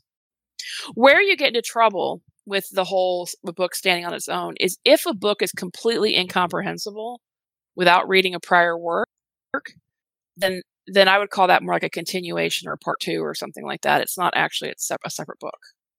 Like, can you imagine if um um Harry the first Harry Potter book was cut in the middle, and you started from the middle in the second book, you'd be completely confused. And it's because you're right in the middle of a narrative arc, and and so it's confusing, and and that is not standing on its own. Now, I have seen books that do that. They that's the dreaded cliffhanger, right? And so you're starting at the resolution of a cliffhanger. Yeah, you're confused. That is not a story that stands on its own. But it's honestly not. Obviously, it's not being designed to. But it's a bullshit. It's a bullshit tactic to get people to buy another book. I once read a book where it ended on a cliffhanger, and it was a romance novel, and it was easily 120,000 words, and it ended on a cliffhanger. It remains the only single book I've ever closed. Put on shoes, went outside, and tossed it in my dad's kindling barrel for his outside fire. He said, Are you serious? I said, Yes. Fuck that noise. Don't bring it in the house. Don't bring it back in the house. He said, Okay. And there are some writers out there. Someone gave them some bad advice and told them that ending on a cliffhanger was a great thing to do. It is not a great thing to do. It will piss your readers off. And I did not buy the second one. Well, he's done far worse than that. Well, yeah, Speaking of We assholes. we don't we Mm. don't read him. Okay, so we talked about it. I don't. If anybody has questions about how to find the insertion point, drop them up in the um, ask a question for the podcast. We'll try to answer them. Um, in terms of starting with your insertion point too late, I do think sometimes. Okay, this this this this is like maybe too harsh, but I do think sometimes that is actually laziness. Not always. Sometimes I think people just think they can just summarize something quickly and it winds up being 10,000 words and that wasn't a quick summary. But sometimes I think an author just is I, I do think so, sometimes, it is Sometimes they pick the wrong one, and then like they're so they're too stubborn to back up, Yeah. it could be stubbornness or laziness, one of the two. or both. Why Not not, both? Not but it's it's not an admirable trait. When you're the thing is I've done that. I started at the wrong spot and I thought I could summarize where I was and I couldn't. Yeah, Okay. duty of the living. over, back it up. I felt I felt like I needed to back up and write a prologue, so I did. Um, Aleo Moto, the entire the entire story is a backup. I know some that's not up, and some people haven't read it, but everything I did in Aleo Moto, the entire fucking story was supposed to be summarized in the first chapter. yeah, right. And I sat down to write, and I went, "This isn't working." I mean, I was I was so stumped by my own plot. I was like, "Why did I think that summarizing all of this was a good idea?" Well, not the first. Yeah, was, yeah, that's what it was supposed to be. I mean, I wrote I wrote that first scene where he travels back in time, and it was supposed to summarize all. And that after the travel back in time, it was going to summarize all the stuff he did up to the point that he adopted Tom Riddle, that he did the cleansing ritual. All of that whole story, all the magical world building, all of that was going to be summarized in the first chapter. Is that spelled right? Yes. So that would have been a very bad idea. And I I could have been stubborn about it and still did it anyway, but it would not have been the story I wound up with. And I really liked the story I came up with. I do too. I'm I'm I'm looking forward to the end. Um, let's talk a little bit about canon that contradicts. Uh, there is a One question. of the There's a Oh, question. ahead. Your insertion point doesn't have to be right on the moment of change, does it? Because I have a change point in mind, but writing it out feels like it would be excruciatingly boring. No, um, it all depends upon um, what moves your story forward. But it, I just, for me, that is where I think I try to position it near the point of change, um, where where that catalyst for change is, because that is where I mean, unless you're starting like 10 years down the road, right? Which you might be doing. But no, it doesn't have to be right on it at all. I mean, if your aftermath is compelling, and you can drag your reader in to what's happening to your character, you can even do your um, insertion point after the point of change, after you've made a change. Like, say for instance, you wanted to do a Teen Wolf, um, and you um, the actual insertion of change is that Stiles got bitten instead of Scott, and instead of in that moment where the bite happens, you could have Stiles trying to get home, trying to get to his dad, trying to figure out what bit him, how it happened, what to do with it, how does it work, how am I, you know, am I gonna die, you know, that kind of, and that aftermath would be really just, you know, fierce, and the reader would know immediately what had happened that he had been bitten instead of Scott. And you wouldn't have to go into that moment where the bite happened. You could just the aftermath of it would be enough, and it would be really powerful. Like I would find it powerful. Yeah, and it, thing about like Scott Stiles being bitten in front of Scott. Scott is at that point in canon, he was a severe asthmatic, so his I think his ability under stress to fight off that to fight against that bite would have been minimal. So he might have been less grievously wounded than, say, Stiles might have been, who was stronger and didn't have those problems. And Stiles could have res- fought, tried to get away, and resulted in more damage. He actually could have passed out in the woods from blood loss. And instead of starting there, you start with him waking up in the woods the next morning. What happened to Scott? Oh God, is Scott dead? I'm not mad, but Not mad. Yeah. but yeah, what if he just ran? I mean, you could have you could have all of the sheriff's deputies, and they could be doing. Scott could have, when Scott couldn't find Stiles, he could have ran and found the sheriff. Now, I've actually seen a lot of stories that take the angle that it was actually becoming a werewolf that turned Scott into a douchebag, and that mm. he's actually a completely tolerable human being when he stays human. And you could go that angle that Scott ran and found the sheriff and says, "I can't find Stiles," and so they're out trying to find Stiles all night because Stiles is still out in the woods and Stiles is unconscious because he's got this big, he's been mauled basically. And it also would be an avenue of failing to, you know, keep it from the sheriff would find out about it, right? He'd find out about the supernatural. Stiles wouldn't be able to hide it. So there's, you know, you don't actually have to show the bite. You could just show him waking up if you want to write it from Noah's point of view, if if you're if Noah's your unicorn, you could write it from Noah searching from his son and the panic he's feeling because they can't find Stiles. Because Scott can't remember where they left him. Right, and because you know there's someone cutting bodies in half that's running around out in the woods, and what if somebody's hurt Stiles? and so they're looking for. He is my. Well, I'm unicorn. pretty sure Scott would be covered in blood at that point too, because he would have probably tried to pick Stiles up if he's not a douche, but he's got asthma. He's not going to get far. Right. So he would have had to have abandoned him to go get help. Which have been the right thing to do, but maybe he couldn't get back to where he was. Or it could have even been that Peter could have come back and, you know, dragged Stiles off before abandoning him to go back to the hospital because he got summoned back to the hospital or whatever. So there's a variety of things that could have happened. But if you're telling it from Noah's point of view, it's a completely different scene than selling it from Stiles' point of view waking up. And it just depends on what kind of story you want to tell. But does it have to be, do you have to start the story where they're tromping through the woods and where, you know, you, no, you don't have to retell all of that. You could just jump right ahead to where it gets interesting. You can dig in deep with that. I mean, you can do that with a variety of stories, not just Teen Wolf. Um, in the old Black Magic, when Draco and Harry are forced to go back in time by Neville because he's nuts. Um, they don't know where they're going to land, and they land um, as Harry is walking into the Department of Mysteries. It's the last time it was, the, it's the last moment he would have chosen for himself. Um, and he has to like think really fast on his feet. You know, what what am I going to do? How am I going to survive this? How do I keep this from happening? How do I keep Sirius alive? And so from that moment that they land in the past, they're they're running boom, boom, boom, boom, boom. The, pace has to be quick. I have to.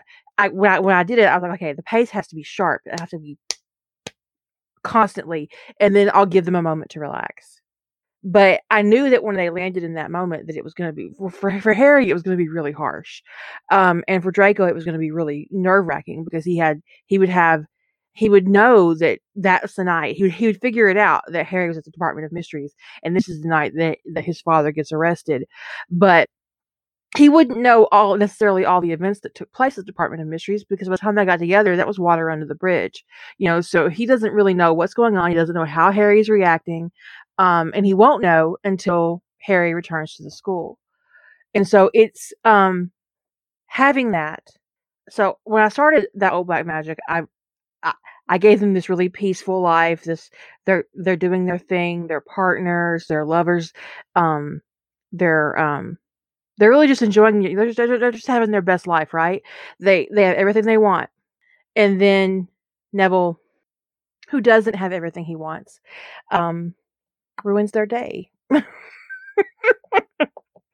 it also is galling because he set them up.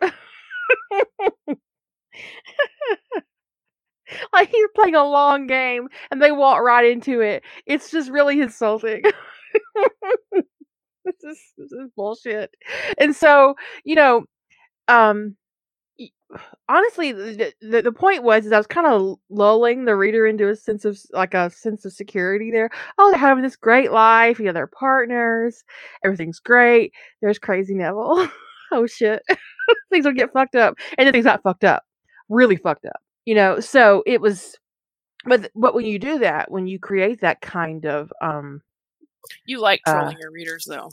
a little bit, yeah, but also the pace is crazy.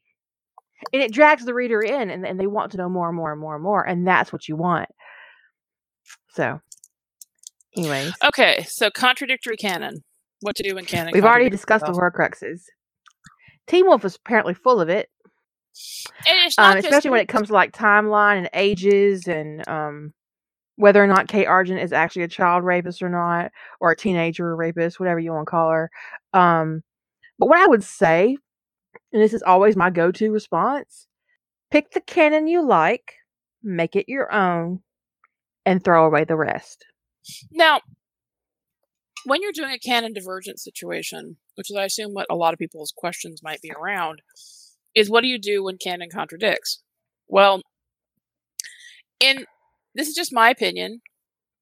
Um, when it comes to making your best effort, is let's say you're going to take, you know, one angle on canon and it contradicts this other thing, right? Um, let's say you're going to take the angle on canon that Peter loved his family and was traumatized by their deaths and wants nothing more than to see all the Argents die. Let's say that that's the angle you're going to take on canon. And you find it to be contradictory that Kate would conspire, that Peter would conspire with Kate Argent to make him an alpha. I, right?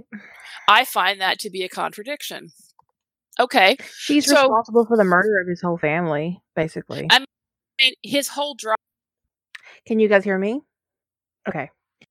I disconnected and reconnected because my connection went. Can you get back in? Try now. You had a ghost connection and I threw it off, so maybe that will allow you to do it now. Well, she can't hear me, so I don't know why I'm talking to her like that.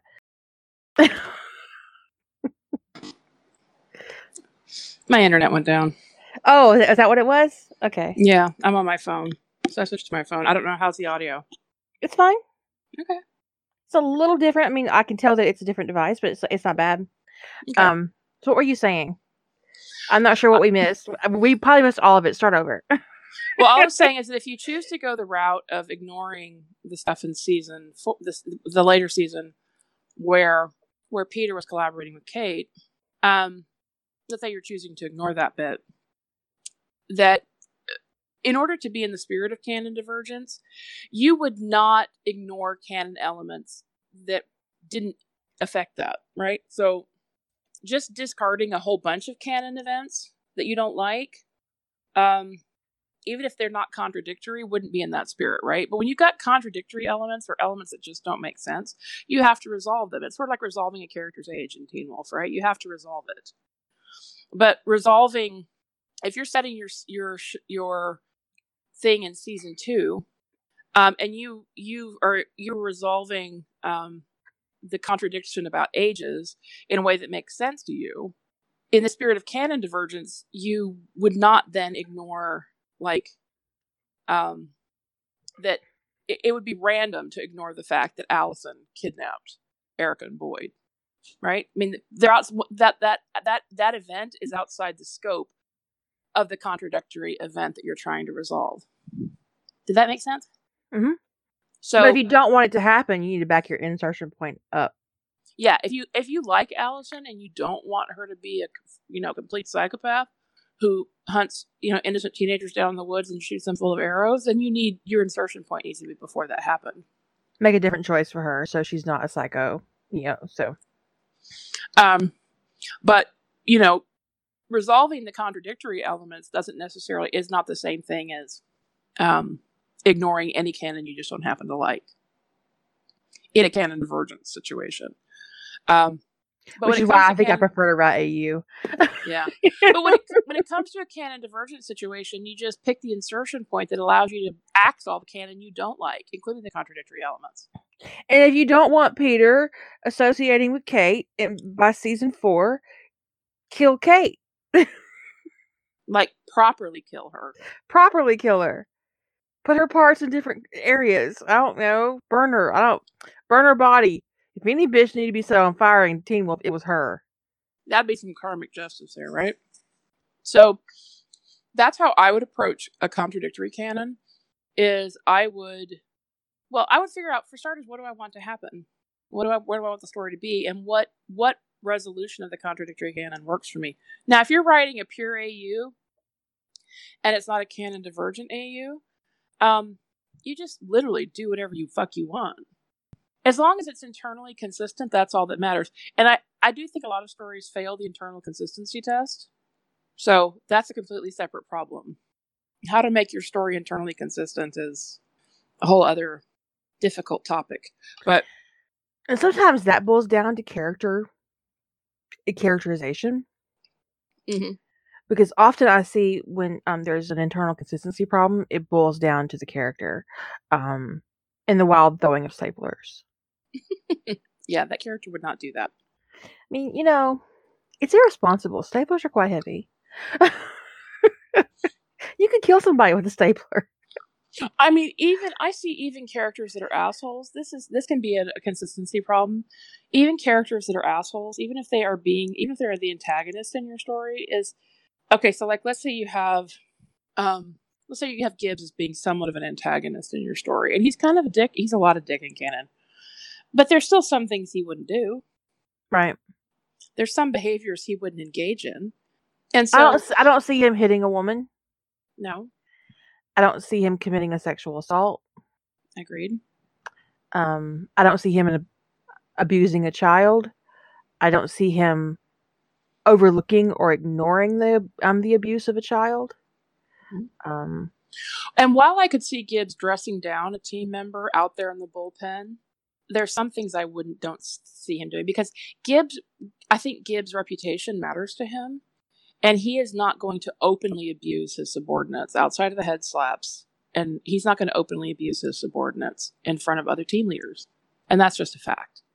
And I see that cocked up a lot is like open verbal abuse, like way beyond dressing down, like open verbal abuse or just really weird behaviors in public on Gibbs' behalf. And, and where it becomes, it's not just a matter of Gibbs' characterization, it becomes a characterization aspect for everybody else who's a witness. It doesn't make any sense. You just got to think about that. Is what does that say to every about everybody who is sitting by and watching this? What does it say about Vance? What does it say about the people in HR? What does it say about the other team leads that they watch this behavior and they do nothing? Nothing. It makes them all complicit. Mm-hmm. So you have, I think you have to you know when you when you're when you're looking at that kind of thing yes you can absolutely position someone like gibbs as the antagonist in your story and possibly even an outright villain if you give him the right motives behind the scenes and you you make the actions it can't be so overt the villainy can't be so overt that other people would have seen it but when you make like gibbs an out and out villain out in the open in public it becomes a problem. And when he's doing that at crime scenes, people are going to record that and put it up on YouTube. Right? right? And then the next and then the next thing you know, the inspector general I mean somebody somebody go write that story where, you know, Gibbs behaves that way and there's realistic consequences because the civilian recorded it, put it up on YouTube, and the inspector general showed up at NCIS was like, You're suspended, asshole. What the fuck? What the actual fuck? Um, but you know, here's the things I do see Gibbs doing. Um, committing murder. Yes but it, but but it, but it would be justified in his mind, letting someone he loves get away with murder. Mm-hmm. But it would be justified in his mind, using Tony for sex while dating a woman. I see it. I could see that. Yeah. Um, having a sexual relationship with Tony until it became inconvenient, or it looked like someone might notice. Um, dumping him and getting a woman. Yeah. And being surprised that Tony was upset. I see that. I don't have a problem seeing that at all. I mean, because I could also see him having some internalized homophobia, but I don't see him participating in a gay bashing or um and if he and Tony are in a relationship, I don't see him uh, being doing I don't see the domestic violence thing. Even no, though the uh, head, no. even, even though the head slap set a really bad precedent, I don't actually see him like beating Tony at home. I, I think make... if he's actually in a relationship with Tony, the head slapping probably stops. Yeah, I agree. Because that puts Tony in a different category. Yeah, I mean there there could be some smacking around in the bedroom, but I think it'd be the fun kind. we call that a smack bottom. um, but you just have to be careful about how you about that kind of internal consistency with your character. You know, now I could see Ziva being if she could get away with it, I could absolutely see her attacking Tony in the bullpen. I don't I think she would be careful to be sure she thought she could get away with it. If she wasn't certain she was going to get away with it, even if she was wrong, she wouldn't do it if she didn't have a high level of confidence that she would get away with it. But because she's attacked him in canon, there's there's foundation for it. Um, oh, I could see t- I could see Gibbs taking it up the ass, but I think he'd be riding it, so he'd still be in charge. I do think he probably equates being on top with being in charge. Julie, are you there? Yeah, I'm just thinking. I don't have a problem seeing Gibbs being on being bottom, but it, yeah, it depends. I mean, if you're writing him as somebody who, um, if he, if they're in a dysfunctional relationship, I could see him, especially if there's some internalized homophobia, I could see him refusing to bottom. Yeah, um, but it it just all depends upon what you're doing with his character, right? Because and what his motivations are, right? Because Gibbs is one of those characters that you can turn a little bit and get something that feels consistent with canon, but that is very different, right? Just a little bit of the, a little bit of the lens that you look at him through, or the period in canon that you're talking about, or which traits you want to play up. He's a lot like Sam Carter in that way that he's very malleable. To, but he's only you can only push those characters so far before you've completely taken them out of character, and it's it's kind of hard for me to make him a decent person. Um, I worked hard on it in Ascendant. Uh, it was just, it was. I don't think that I could have written him like that even one season later. Yeah, the later in canon it gets, the harder it is. Um, I mean, I wrote him obviously as a good person and a good ally of Tony's, and it found um, that that was season three, and and then they're together in memories, and that's season um, that's between season three and season four. So I don't necessarily agree that he would top from below. I mean, that's a that's a blanket statement that he would top from below. It, it, it it's actually putting a damning indictment on his character that he's not capable of really bottoming. Um, and if you see him that way, then then that's fine. But it, I just don't think it's impossible to make him be that he would actually enjoy bottoming. And if I were writing him in a healthy relationship with Tony, I would want to write him where I would want to write him a little more balanced, as opposed to somebody who just has to be asserting his his dominance all the time. I do think he'd be bossy though. yeah, probably.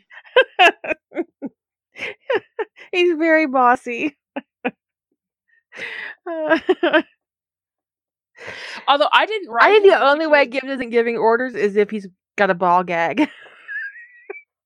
well, now I wrote him a little bit differently in Death of Silence, which is a season eight, which is, mm-hmm. uh, but it's because of the. I think it, I wrote him a little bit softer because of the nature of how he got his wake up call about their relationship, which is that Tony nearly died, mm-hmm. um, and he he approached everything with Tony as if Tony was very precious at that point.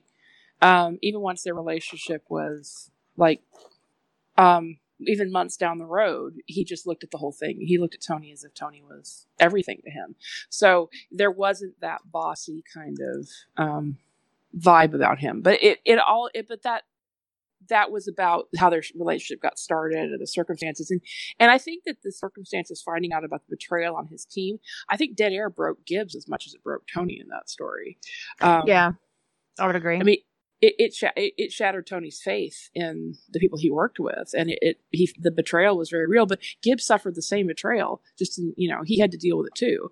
It's just he didn't nearly die, so uh, it, it affected them. It affected both of them and how they came together and how they interacted with one another because of how their relationship got started. So, but that's internal consistency at work right there yeah. you've got the motivations, you've got the um, perspective, you've got um, the emotional content feeding into that, and really, really, really, what motivates your character is honestly the most important part of your story. Right. Because if all Gibbs is looking for from Tony is to get laid, their relationship is going to have a very different vibe than a Gibbs who has worshipped Tony from afar for you know, five or six years or whatever. I mean, I there we've all read that story where Gibbs has been in love with Tony for years and he's just never said anything because Tony's his subordinate and all that. That's a very different Gibbs than a Gibbs who just needs to let off some steam and Tony's a convenient hole. I actually don't particularly like that vibe. No, I don't either. I mean, but unless it's like a, it's convenient for both of them and it's really hot and it, and it doesn't last for more than four thousand words, because sometimes I just want to read smut, but that's different. yeah. Don't give me fifty k of that. I'm not interested. No, no one wants to read 50k of, of PWP. Um, I saw a story today that was 5,000 words It was tagged as slow burn. I was like, well, somebody just keeps somebody keeps pushing my threshold of slow burn. I mean, if that's the longest thing they've ever written, it probably is. It could be, I guess, unless unless that's like one hand job and it took you five thousand words to tell it, and the person doesn't get to come until the last sentence. Okay, that's I wouldn't call. I'd call that chafing, not slow burn. Chafing you know. and um, cock teasing and a couple of other inappropriately terrible words. I didn't click on it because I'm not interested in reading something that's a five thousand word slow burn.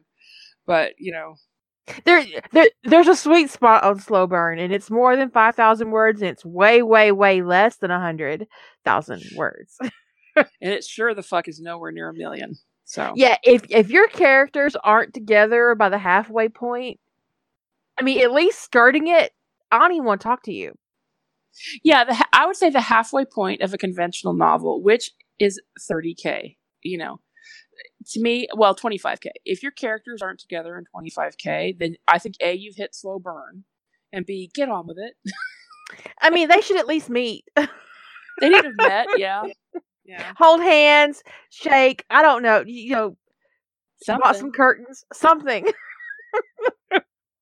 well, the funny thing, is I talked to somebody one day, and I mentioned that you know I, the slow burn that was they, they tagged it slow burn and the story was like 150k and i said oh uh, that doesn't really work for me. I don't like slow burn. And they said the story is not a romance. I said then why did you tag it as slow burn?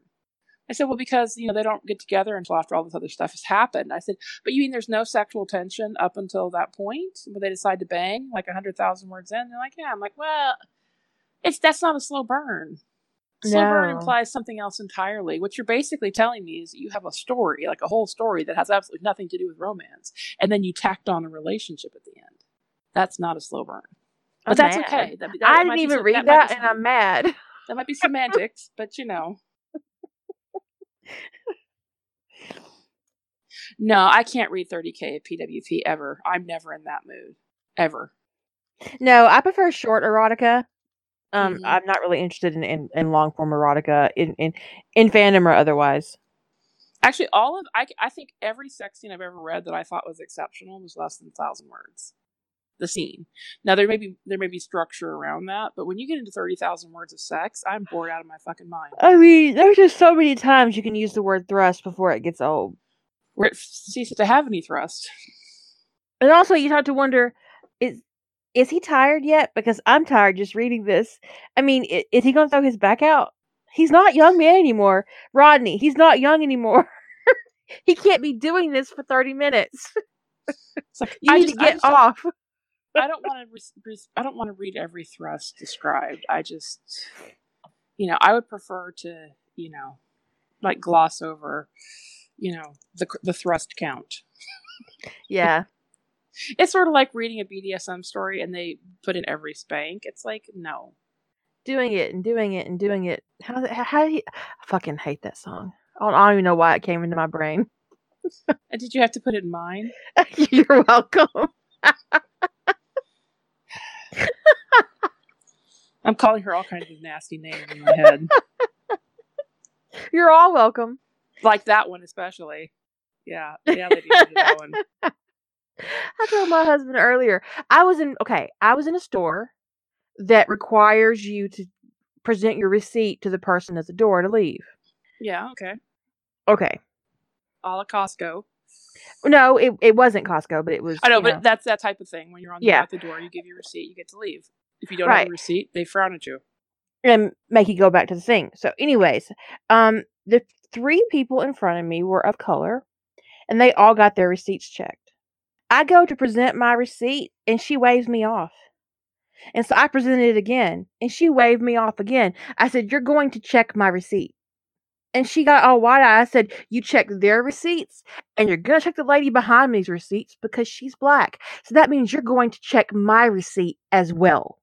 And I said it really loud, loud enough that her coworkers heard it. And she checked it and gave me the dirtiest looks. I came home and told my husband, and he was like, I guess she didn't expect to meet a bigger asshole than she was tonight, did she? I said, I could teach assholery 101 and bitch 300 at Harvard. Yes, you could. what? hey, just because she's trying to confer white privilege on you doesn't mean you have to accept it. Right? Asshole. I'm going to call and complain tomorrow. I tried today, but the manager was gone. And I didn't want the night manager, or it was the assistant manager. I said, no, I want the actual manager. Heifer. But the lady behind me, she scoots up with me as we're as we're going through the doors, and she said, "Next time you come in here, you should steal something." I was like, "What? Like some gum?" it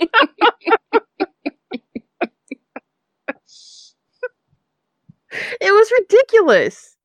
That is ridiculous. I mean, and also it was so obvious. It was like, I mean, she wasn't even ashamed of her behavior. She didn't even try to make it look like a, or, or just kind of pass me off without actually scanning the receipt. She didn't take it from me at all. It was like, it was so ugly. I, I was just like, I was so offended. You're to treat me like everybody else, like I'm a thief. I expect the same degree of suspicion as everybody else who comes through this line. Just because I'm an old white lady does not mean I'm not dangerous. but it was just, I was really annoyed. Towanda, that's right, Towanda.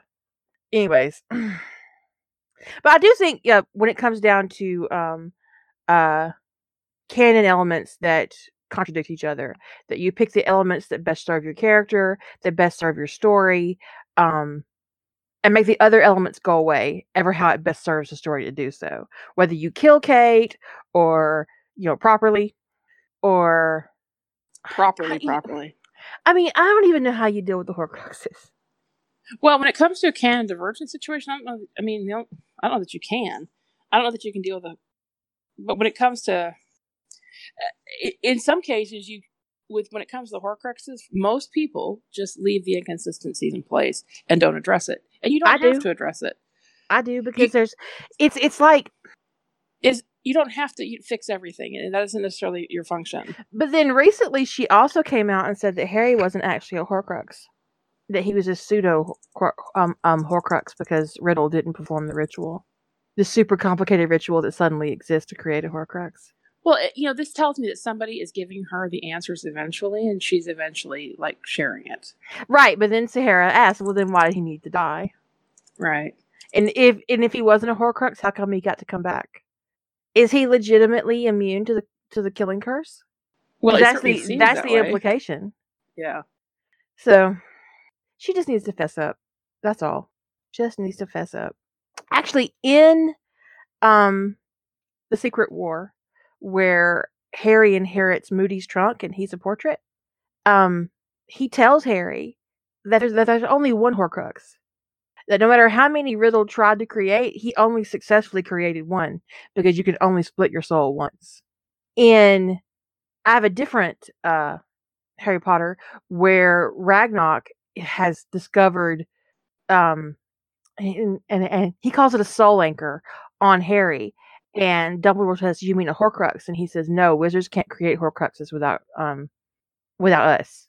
That that's that that's goblin magic and they can't and you can't do it. All that Riddle has done is create soul anchors.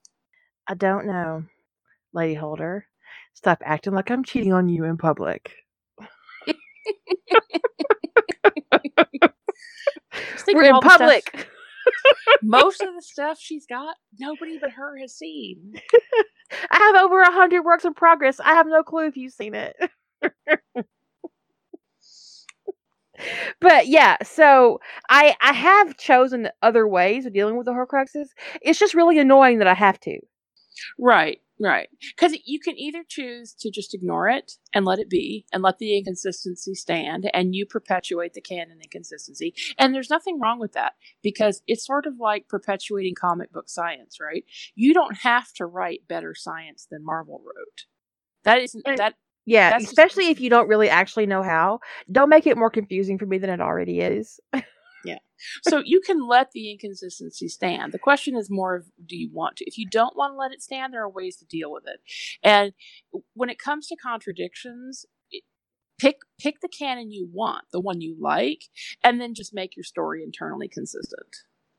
And the pieces of canon you have to adjust to be internally consistent with that thing you picked, fine, you're still staying canon divergent as best you can. You're in the spirit of canon divergence, okay? Because it, the fact that they can't be consistent is not not your problem. It's not your fault they can't keep it together. Um, I think that soul anchor thing is actually in a later chapter of the Pendragon Legacy, to be perfectly honest. So Lady Holder has seen most of that. and the Secret War is up on EAD. But I think that really, when it comes to the Horcruxes, the best way to deal with the inconsistency is to change how they get destroyed, or to ch- change what they are. Like it's not really a Horcrux; it's a Soul Anchor, or you know, it's it's it's he's tethered. He's not. He hasn't successfully split his soul. He's a dumbass. he just thinks he did that. He didn't actually accomplish it. I mean, there's a lot of things you could do to try to be a little bit more consistent about that. Um, and one of the ways has nothing to do with the actual Horcruxes themselves. You could just make Dumbledore an evil motherfucker, more evil than he is in canon. Um, like it's you know, it could all just be a lie. You know, it could be that one, big huge fucking lie. it could be that that that Dumbledore's intervention or his his that maybe Harry isn't a Horcrux. That that was all just bullshit. That it is something else. It could be. I've seen this this plot device a lot. People just that it's a piece of a remnant of Voldemort's magic. It's not actually Voldemort himself. Or you could do the Soul Leech thing. Um, or the tether or the anchor. I think it would be really interesting if actually Harry was the only Horcrux. That that one and only time he successfully split his soul is when he is when the curse backfired, because he was defying, uh, because he was act, he was defying a prophecy, or trying to cancel out a prophecy, and violated his own magical soul in the process. now we've talked about like in um and it, it different fandoms have different degrees of of canon that contradicts and how much that impacts when you change it so anything you change about the horcruxes has potential ripples that are fairly big or they could be relatively minor because it could actually wrap things up in a neat little bow depending upon what you do so you know it's just you try to resolve the inconsistency and then just stay as true to the divergence as you can which is figure out your ripples and you know what what your your changes the ripples that your changes have wrought may obliterate things and that's fine. That's that's the point of the divergence right is to see what happens. Um, other canons you know the changes are really they're more in the details in the background. They don't really affect the events all that much. Like trying to resolve the inconsistencies about Tony's age and about when he started at NCIS and when he, um, like everything about his timeline, his biography, trying to resolve the inconsistencies around that don't fundamentally affect canon events all that much. They change the dates a couple things happened on, but other than that, it doesn't really change anything because all it is is backstory they never utilized all that much. So you make it internally consistent, and then you apply that internal consistency to your own story. You've got an internally consistent timeline, but it doesn't actually fundamentally touch canon events, right? Canon events aren't dependent on Tony's backstory getting straightened out.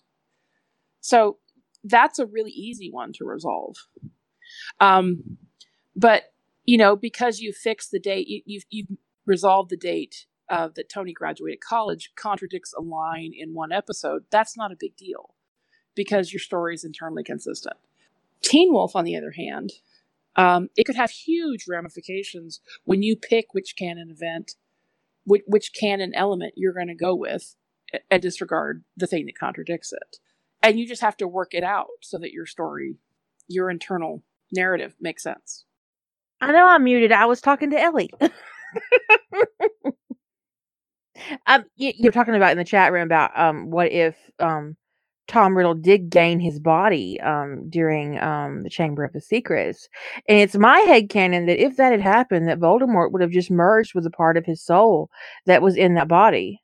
Or he could have taken that body, because it would have been his, ejected the other Horcrux and put it back in an object. It's not inconsistent with with his abilities for him to do so. Because we know that he's perfectly capable of riding Ryan a Horcrux. Of course, I don't know when Nagini became a Horcrux. Well, it's when they killed Bertha Jorkins, right? Right. So he wasn't in her at the time. But I think he'd be perfectly capable of taking over the um the younger body or merging with that part of the Horcrux because it was the biggest part of his soul. That was his first split. Well, at that point, once it once it attains a physical form, it's not really a Horcrux anymore, is it? No, well, I don't know. I mean, that would be kind of my take on it. Is that I it's- mean, it's, if a Horcrux is just part of the human soul, then yes, well, but a Horc to he's me, a just changed Horcrux, his vessel. but to me, a Horcrux is sort of a non-interactive part of a soul that's stuck in a vessel. It's like it's contained, it's stored.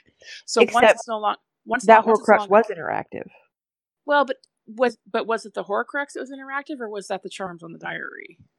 Well, he was able to tell Harry and Ginny both ex- explicit stories from Tom Riddle's past. But that could be data in the diary. And the locket interacted with Ron and Harry. Well, it influenced them. It didn't really interact with them, did it? Oh, it told Ron, "I know all of your secrets." The least that- loved son.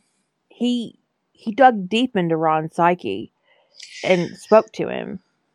Yeah, But that's an inconsistency because the locket did that and the diary did that. We don't know what the di- the diadem would have done or what the cup would have done because they were both destroyed. Um, we we know the ring was cursed and it had some kind of compulsion on it, or maybe just Dumbledore was just completely obsessed with the resurrection stone. I think I would put it to the point that I think that I that if the soul is contained, that it may have some level of ability to interact, but it can only interact like if you're touching it. It doesn't have any ability to move and interact on its own. I mean, you have to be in contact with it. it. It has to have proximity to you. You have to be giving it magic of some sort for it to do something, which to me is distinctly different than the that cursed thing, whatever was going on when the diary was draining Ginny's life force, if it had if it if he had if it had resulted in a physical form, to me at that point, that would have become like more than a Horcrux. It is not a vessel that is it is not a, a piece Well, it of would a have- soul that is being contained. It, would have been another magical construct, just like the body that Pettigrew created. Well, we don't actually. I mean, it doesn't really explain what that was, what what was being created there. But yeah, it could have been like a type of magical construct. But at that point, it becomes the Horcrux becomes the the soul that animates that thing. So, what is it at that point? Is it? It's it's it's a little it's a little inexplicable what what it is when you've got a magical construct that's animated by an actual half of someone's soul it's more Voldemort than Voldemort is because he's got more soul than that construct has more soul than the homunculus that Voldemort ultimately crafted Did that make him himself. more dangerous or less dangerous? Question. Um, and would that we? The theory is is that you can reunite um, reunite all the pieces it, by showing remorse. Um, obviously he wouldn't have any remorse, but if I think that probably isn't the only way you can put your soul back together. I wouldn't think so. Now I wrote it in one story that um, the soul wants to be together, that it doesn't take much more than proximity, and them being untethered to their things. You know that they, they were locked in those in those pieces to keep them apart, and that it doesn't take much more than them being unlocked. You know the object of that release see Queenie. solotape. that they want to be back. The soul wants to be together. That's its natural state is to be in one piece. And so that if you put those pieces of soul untethered to those physical objects in proximity to one another, they're going to remerge. So it's your head headcanon that when Harry destroyed the diary, the part of Harry, the part of Voldemort's soul that was in the diary went into Harry. Yeah. In Mine that too. story, yes. Yeah. Uh, that that's story, actually my yes. total headcanon. That's that for me. That's the reason why after that, later on, his nightmares of Voldemort got so much worse It's because he had so much more Voldemort. Because he had But- such a strong, he had a very strong connection with Voldemort after that. I, if you look at it, so if you look at it like, so if let's say there's so you've got seven pieces of Voldemort out there, right? There's it's it's Voldy Pie out there. He's been divided up, and pieces of him are tethered. And you go, well, which one is actually Voldemort, right? Well, you could say, okay, it's the one that's bound into his original body. Okay, well, his original body is destroyed. So which one is the actual original Voldemort? Well, it's the biggest piece. Okay, well, the biggest piece is the one in the diary, but it's tethered to a thing. Okay, well, it's the untethered piece. Which Well, means I- the asshole that's in Albania. Right. But then what happens is if you wind up with that with that that thing, that that magical construct gets half the soul. And what if it attracts the fragment that's in Harry too? It would. It would now have more than 50% of the soul. It would be tethered into something that is living and breathing. Is that now Voldemort? There's an interesting story in the fandom actually where all the Horcruxes get get bodies. and they're running around. And one of the Horcruxes ends up in um Sybil. And of course the Horcrux is furious to be in Sybil, of all people. Of all people. He's in Sybil. And worse, the, the other one an- an- another one ends up in Frank Bryce, the guy that he killed in canon. And Sybil and Frank keep getting it on. ew. and neither one of the Horcruxes can just deal with this. They're just like, kill me, just kill me now, just kill me. Yeah, it's very cracky. It's very cracky. So But you I think you could and somebody could um, yeah, it is robes. Um, robst, robst. I've always pronounced it Robst, but it might be Robst. I have no idea. Well, his first name is Robert, so I would assume robst, robst. Robst. Yeah, robst. Robst. I'm still going to pronounce it Robst. It's stuck in my head that way. Um, uh, but what I mean, if you had when you ask the question, is the younger Voldemort that younger, you know, 50, 50 plus percent of Voldemort more or less dangerous? In some ways, more because more magically powerful, but in some ways less because younger. Yeah, he's power hungry, but he's not completely psychotic yet, right? but he has already committed a murder. a murder. A murder. just one. Just one little murder. Well, for fucking sake, Gibbs committed multiples. I mean, we tolerate his ass. Some less than others. He is less insane, but he probably is also not as powerful as adult Voldemort was. Yeah. Um and also I think at that age he'd probably have a hard time getting his followers to follow him Yeah, because they probably just want to pat him on the head and go, "Call because the, grown up." because they've got kids close to his age. It's like I'm not here for it actually. You're going to have to grow up. Can we get a potion? Severus, can you can I I need an aging potion. I'm sorry, that doesn't work. Aging potions don't work on magical constructs. You're gonna have to grow up the old-fashioned way. everybody's getting tortured over that. So it it it, it becomes can't have been an accidental murder because per J.K. Rowling, in order to create a Horcrux, you have to do a specific ritual, which means he set Myrtle up to be murdered in order to create a Horcrux of her murder because he did do so with the diary. but Um, that is to me that was always one of the big first canon inconsistencies because agree. in Chamber of Secrets, it was framed like it was an accident. And then when she introduced that crazy Horcrux plot line, she, she made the diary a Horcrux. And it felt like it was a retcon that didn't make any sense. Well, per canon sources, the the diary was in fact an actual Horcrux. We don't have to like it or accept it, but it is canon. Now, so how do you so how do you deal with that fact, right? If you wanted to not have that be a fact, you just have it be a lie, right? It's not that it never happened; you just have it be a lie. That all that stuff that Vol- that that that uh, Dumbledore taught Harry about the Horcruxes and stuff, you just have it be a lie. maybe in that case an unintentional lie maybe that tom riddle really didn't know what he was doing that first time and he thought that that accidental murder would be enough but it wasn't And so he didn't create a Horcrux with the diary. He created an anchor, or a tether, or a leech. Well, what if that's all Tom Riddle was ever trying to do?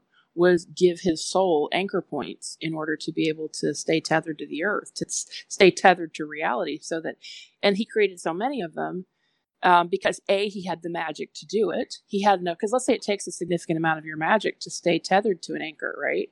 What if he just had the power to burn, and so he anchored himself repeatedly? And Dumbledore is a dodo brain and is just spreading misinformation. And also that maybe well, that goes back to my theory about Harry being the only Horcrux, and that he had anchored so much of his soul that when the curse rebound happened because he violated the prophecy, because Harry wasn't an adult, an adult he tried to do an end round on the prophecy, and the prophecy punished him.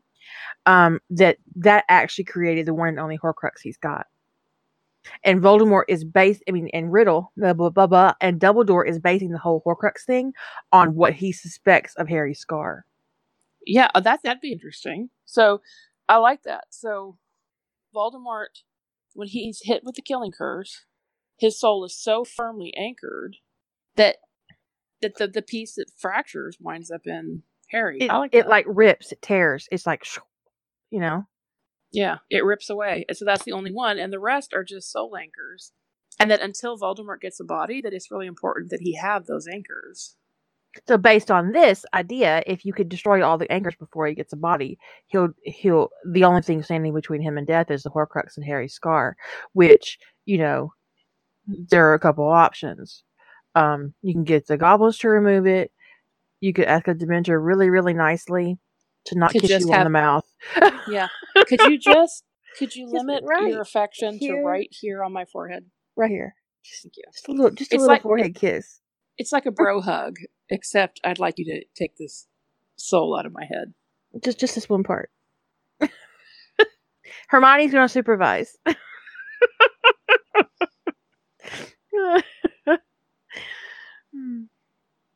Yeah, that can do this whole- there is actually a story where Hermione and Harry negotiate with the the, the leader of the Dementors, and um, because Harry's the uh, Master of Death, and um, they agree.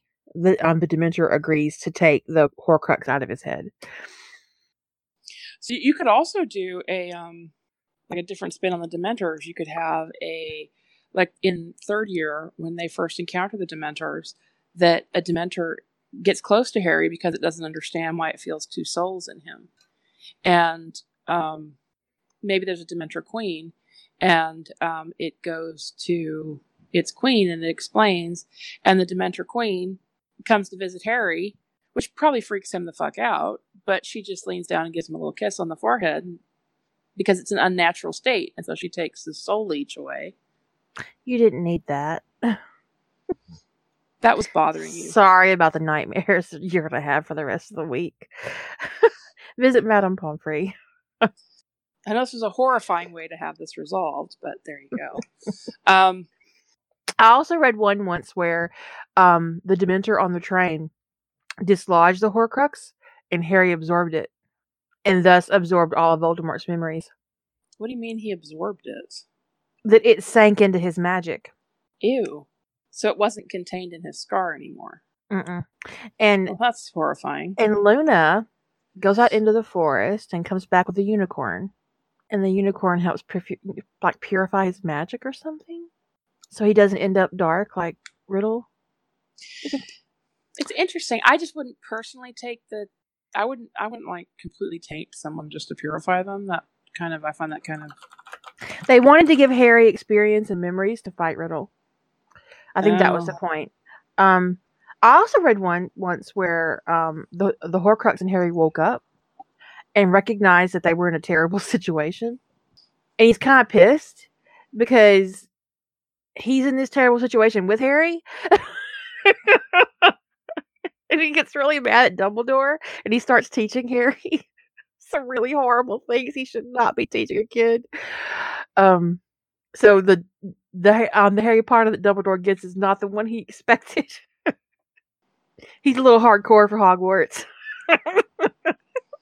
Having been tutored by the Dark Lord for like six years.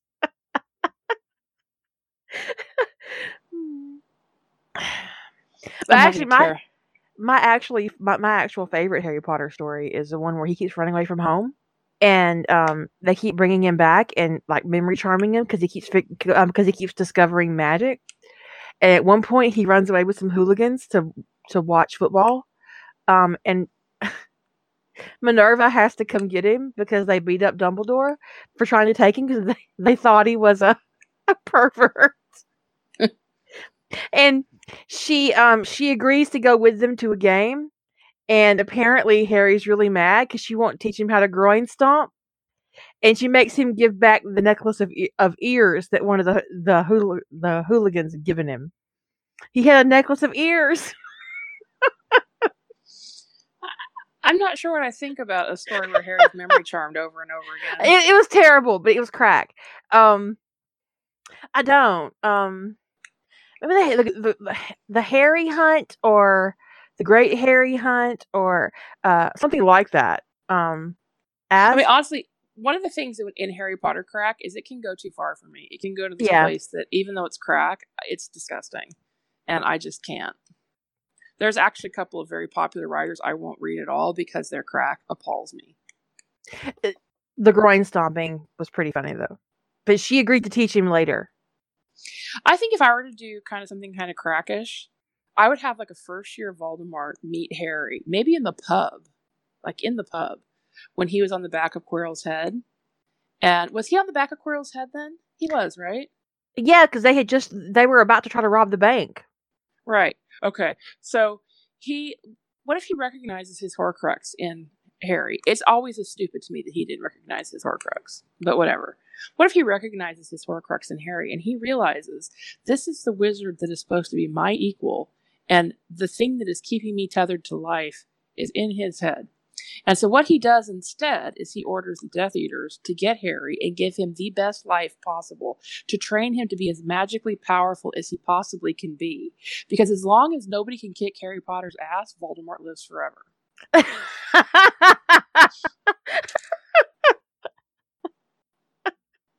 I mean, it makes sense, right?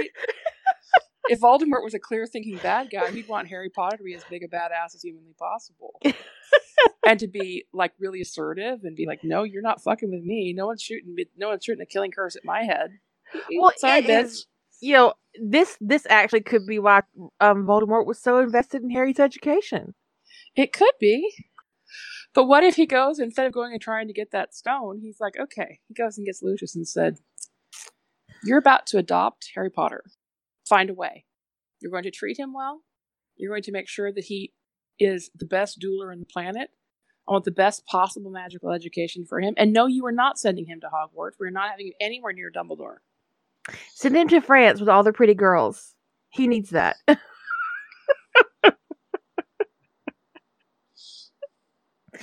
send your son with him he needs a vassal Make it so. and so Harry, who has no clue about Voldemort at this point, is taken off and given a better life. And he thinks the Death Eaters are the bomb because they treat him so nice when they took him from this home that Dumbledore put him in, where he was treated awful for 10 years. And so he thinks, you know, Dumbledore is Satan because Dumbledore put him through all of this just to defeat these nice Death Eaters who have given him such they're a nice really good to him and look and look at these really nice clothes they gave me They they bought him his own underwear. which is super important i have my own shoes they fit These people are awesome. I mean, of course, there has to be the big secret there, right? Of course, it's implicit that Harry can't ever find out that you know some some certain truths, but that's hardly the point. we'll just blame it all on and and, and, this, and the solution to everything. We will just find a way to blame it on Dumbledore because he's already set the precedent of doing a bunch of shitty stuff. So, you know, we'll just say, you know, it wasn't actually Voldemort who killed your parents. It was actually Dumbledore who did it. Because at that point, that could be the party line. Just blame it on Dumbledore. That's that's what well, we do. you know, how we handle Dumbledore tricked me into doing it, Harry. I didn't mean to do it. It was, it was, it was an accident, and um, Dumbledore, it was all Dumbledore's fault. I mean, he he tricked us all. He lied. He's such a liar. I was trying to protect you, Harry. I was told they were keeping you hostage. I didn't realize they were your parents. I don't know why Dumbledore told us that lie. Dumbledore cursed me. I was, I was under the Imperius. I was under the Imperius. He he was feeding me compulsion potions, you know, and obedience and loyalty potions all through my years at Hogwarts. That's why we didn't want to send you there. I have read in all yeah, I have read fics where Dumbledore actually created Tom Riddle as a Dark Lord to further his fame. And he got out of his control. So fate had to actually send down someone who could take care of Dumbledore's problem that he had made. Yeah, I've definitely read quite a lot of dark Dumbledore stories where he was behind everything. Um, and the thing is, you can actually write that and actually write canon divergence because all you have to do, Harry didn't witness any of the events, right, that are in question.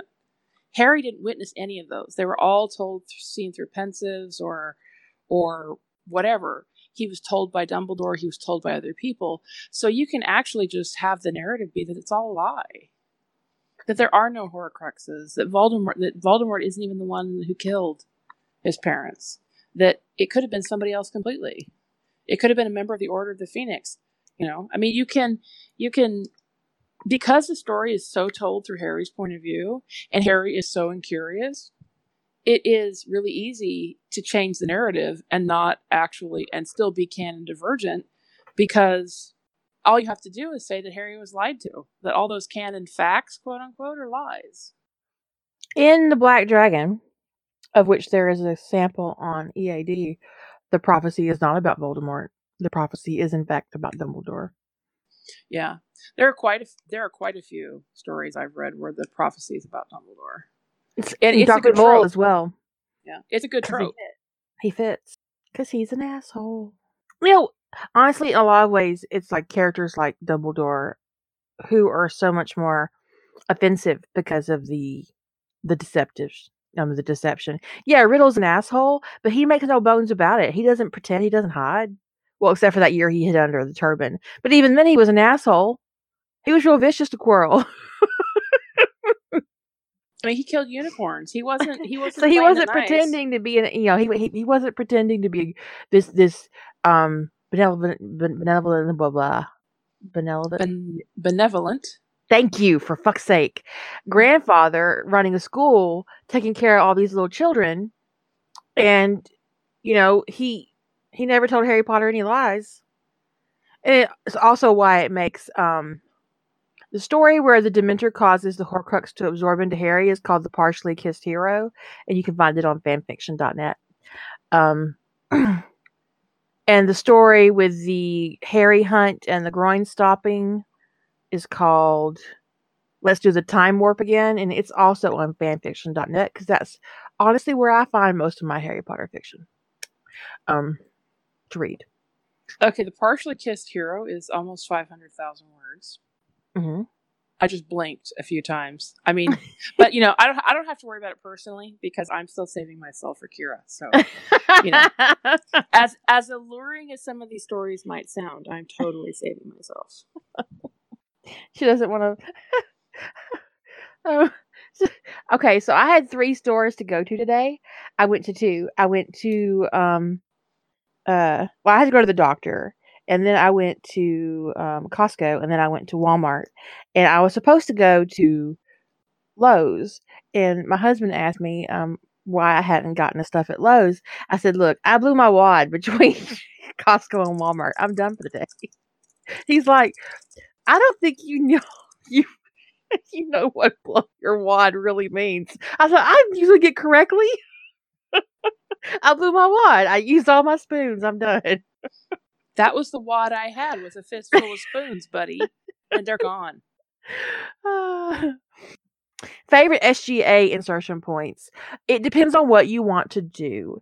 If you want to, um, I think that one of my main goals going into any SGA fan fiction is to prevent the creation of Michael. Um, God, it's heinous. Yes. It's heinous. I would also like to prevent Doranda um, especially the fallout of Doranda. If not actually Doranda, but the fallout is disgusting. Um, I like to prevent Ford from going getting addicted to the Wraith enzyme. Yeah, because let's get rid of the person of color by making him a drug addict. That's I- good writing. I'm fine with. I don't actually. I don't really enjoy Ford as a character all that much, but, so I'm fine rotating him back to Earth. But I just don't want him to go out as a drug addict. You know, that just it's so rude. also. Also, I have a really hard time with that plot hole of him flying the jumper. Right? That's a canon contradiction. Ford did not have the ATA gene. He should not have been able to fly that jumper out of the city without a hostage. Yeah. So, and the gene therapy did not work on him. So, um, uh, there's some points in season one that, depending upon what I want to do, are good points um, to kind of interrupt. Um, but I do find there's more uh, more potential in season in season two uh, for divergent points to go ahead and let them get back in touch with Earth and da da da da. But the other really good divergent points before the expedition even leaves. Um, Right? that that's definitely a favorite is to get the expedition better set. Um, but also, I would have to say my second favorite, my favorite being my favorite being before they leave, and my second favorite would be right after they get there, because I have so many plot ideas that center around um, John taking control of the expedition after, or Sumner. Even we did that drift recently, Mhm. which I thought I really enjoyed some of the ideas we came up with, and that's one that I'll have to re-listen to because I have no idea which plot was mine, which was yours. But anyway, um, Me neither. But you can have but- whatever you want. thank you. But it com- can. Can have what she wants. But when it comes to you know, so I find that that right around the beginning of the expedition, which putting it into military control instead of Elizabeth, um, I, I think that's a particularly interesting point right there. And so, and it would allow me, of course, to implicitly deal with you know, because assume if I'm writing anything that occurs before the end of season one, that Ford is not going to wind up. He might die. That's a possibility, but I would not have him wind up. a I think it would have been a better service for his character if he had died saving a scientist or something. Um, Yeah. But to have him go out the way he did was disgusting. Yeah. So rude. So, uh, so implicitly, even if I don't get that far, it's Ford would either die or get rotated back to Earth. You know, I don't think he's a fit for the expedition, really. But in any case, I just wouldn't have it happen that way. Something that's something I would want to fix. It's a personal pet peeve, so I've I'd fix that. But my two favorite points are before they leave and um and after they encounter the wraith at, at the beginning of season one. Those are my personal favorite points because I just find so many events that stem from Elizabeth being in control to be super frustrating. And those are the things I'd want to change. But again, it all depends on what you want to accomplish. So if eh, if if if your plot is better served by a divergence in season two, then then there's not a then there's really like no point in backing your divergence all the way up to season one, even if you have to live with some of those shitty Decisions. decisions of Elizabeth. But that's not to say that you couldn't open up a season two canon divergence was with Sumner still being alive, because that would tell your reader that the canon divergent has already happened. hmm Sumner could be in charge. He could be in command, or he could be a wrinkly old dude in the infirmary. You know, I mean, it just depends on what you want to do with it. I mean, if he's not too far gone, he could still actually be in charge with John being the field commander. Um, Yeah, he could he could have stepped down and in fact be effectively acting as the administrator of the city, even though he would because I don't think Sumner would have let Elizabeth Weir stay in charge. not for a second. Nope. It'd be Not really interesting. I think that the Marines and John would be very protective of Sumner if he had survived a feeding and was kind of old. I also think it would probably be once they realized once John got fed on and got got it all back, I think their number one goal would be to catch a wraith and make it fix Sumner. The question becomes is it, does it have to be the wraith that fed on him or can it be any wraith? I'd have to double check the canon on that one, but I would think it would be Well, s s John gets fed on because the Genii capture him off world. It wasn't like Weir negotiated his um turning him over to the Genii or something. He was ca- um he was captured during a mission. They were Right. hunting for him. But if if Sumner's been in charge all along, they might not have even encountered the Genii in the same way. They might not have the Genii may not have the same axe to grind against John. I mean, the ripples Yeah, it of It really ripples could be depends. huge. It, really it could be that it could be that it, it did happen very much the same way because Teyla could still reasonably suggest them as a trading partner. Um, John could still be the one going on the mission. Although if he's the military commander, if he's actually like in Sumner's place, I don't know that Sumner would allow him to be on a first contact team like that. well, I Um, think that Sumner probably would not give up his position as military commander, and he would see John as his representative in the field. I was thinking about uh, Sumner who has been fed on, who's like Well- I mean, I guess it would depend on how um how deep the feeding went. how infirm he was. Yeah. Right. But if if he if he saw John as his second in command, then yeah, John could be out there, and that could go very much the same way. Except Sumner's willingness to negotiate with the Genii would be very different. Right. It'd be very different than what Elizabeth was willing to do. I mean, that hostage situation would have gone down a lot differently because Sumner would have just sent a whole bunch of Marines over there to get his people back. And it would have been a bloodbath, which Yeah. could actually make the Genii worse. Could make them worse, or it could take out a couple of key people, and then they're better. I would like to see Koila, I, I always fuck his name up, um, Kolya, dead a lot sooner than he is in Yeah, canon. but the other thing is that I I would think that one of the things that Genii would be really furious about was not even how things went on their planet, but how things went when they attempted to take over the city. And the, the question would up. be would, would would they be given that opportunity? Would They wouldn't. Allow Absolutely not. To have IDCs? Absolutely not. And I think that's one of the big changes is aside from the fact that the Athosians, even if they gave the Athosians access to their alpha site, which I think they would, the Athosians wouldn't have IDCs to dial. they probably they probably wouldn't allow anybody to come directly to the city unless they were coming from the alpha site. Right, exactly. And so, assuming the Genii took over the Alpha site, you can bet you the Marines who who handle that gate are not going to use their IDCs to put the Genii through. There's no way. Which means they put through a um an emergency code. We're fucked. We've been taken over. We got a foothold. Um so it gets denied and whoever comes through that gate doesn't make it. They turn Right. around, dial it back, go through the alpha gate and take care of who was over there. Though honestly, they probably wouldn't have left many people behind at the alpha site because they were desperate to take the city. So mm-hmm. most of them would have probably come through the wormhole. Yeah.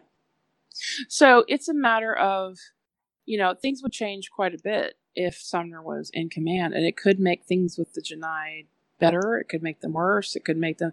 But one of the things the Genii don't get, in my opinion, one of the big ripples is they don't ever get the city, not even for a little while. I don't think they ever set foot on it. And honestly, they might not even know it exists because its operational security was so lax. And I Mhm. don't think Sumner would buy that. I'm not sure he'd be on board with that.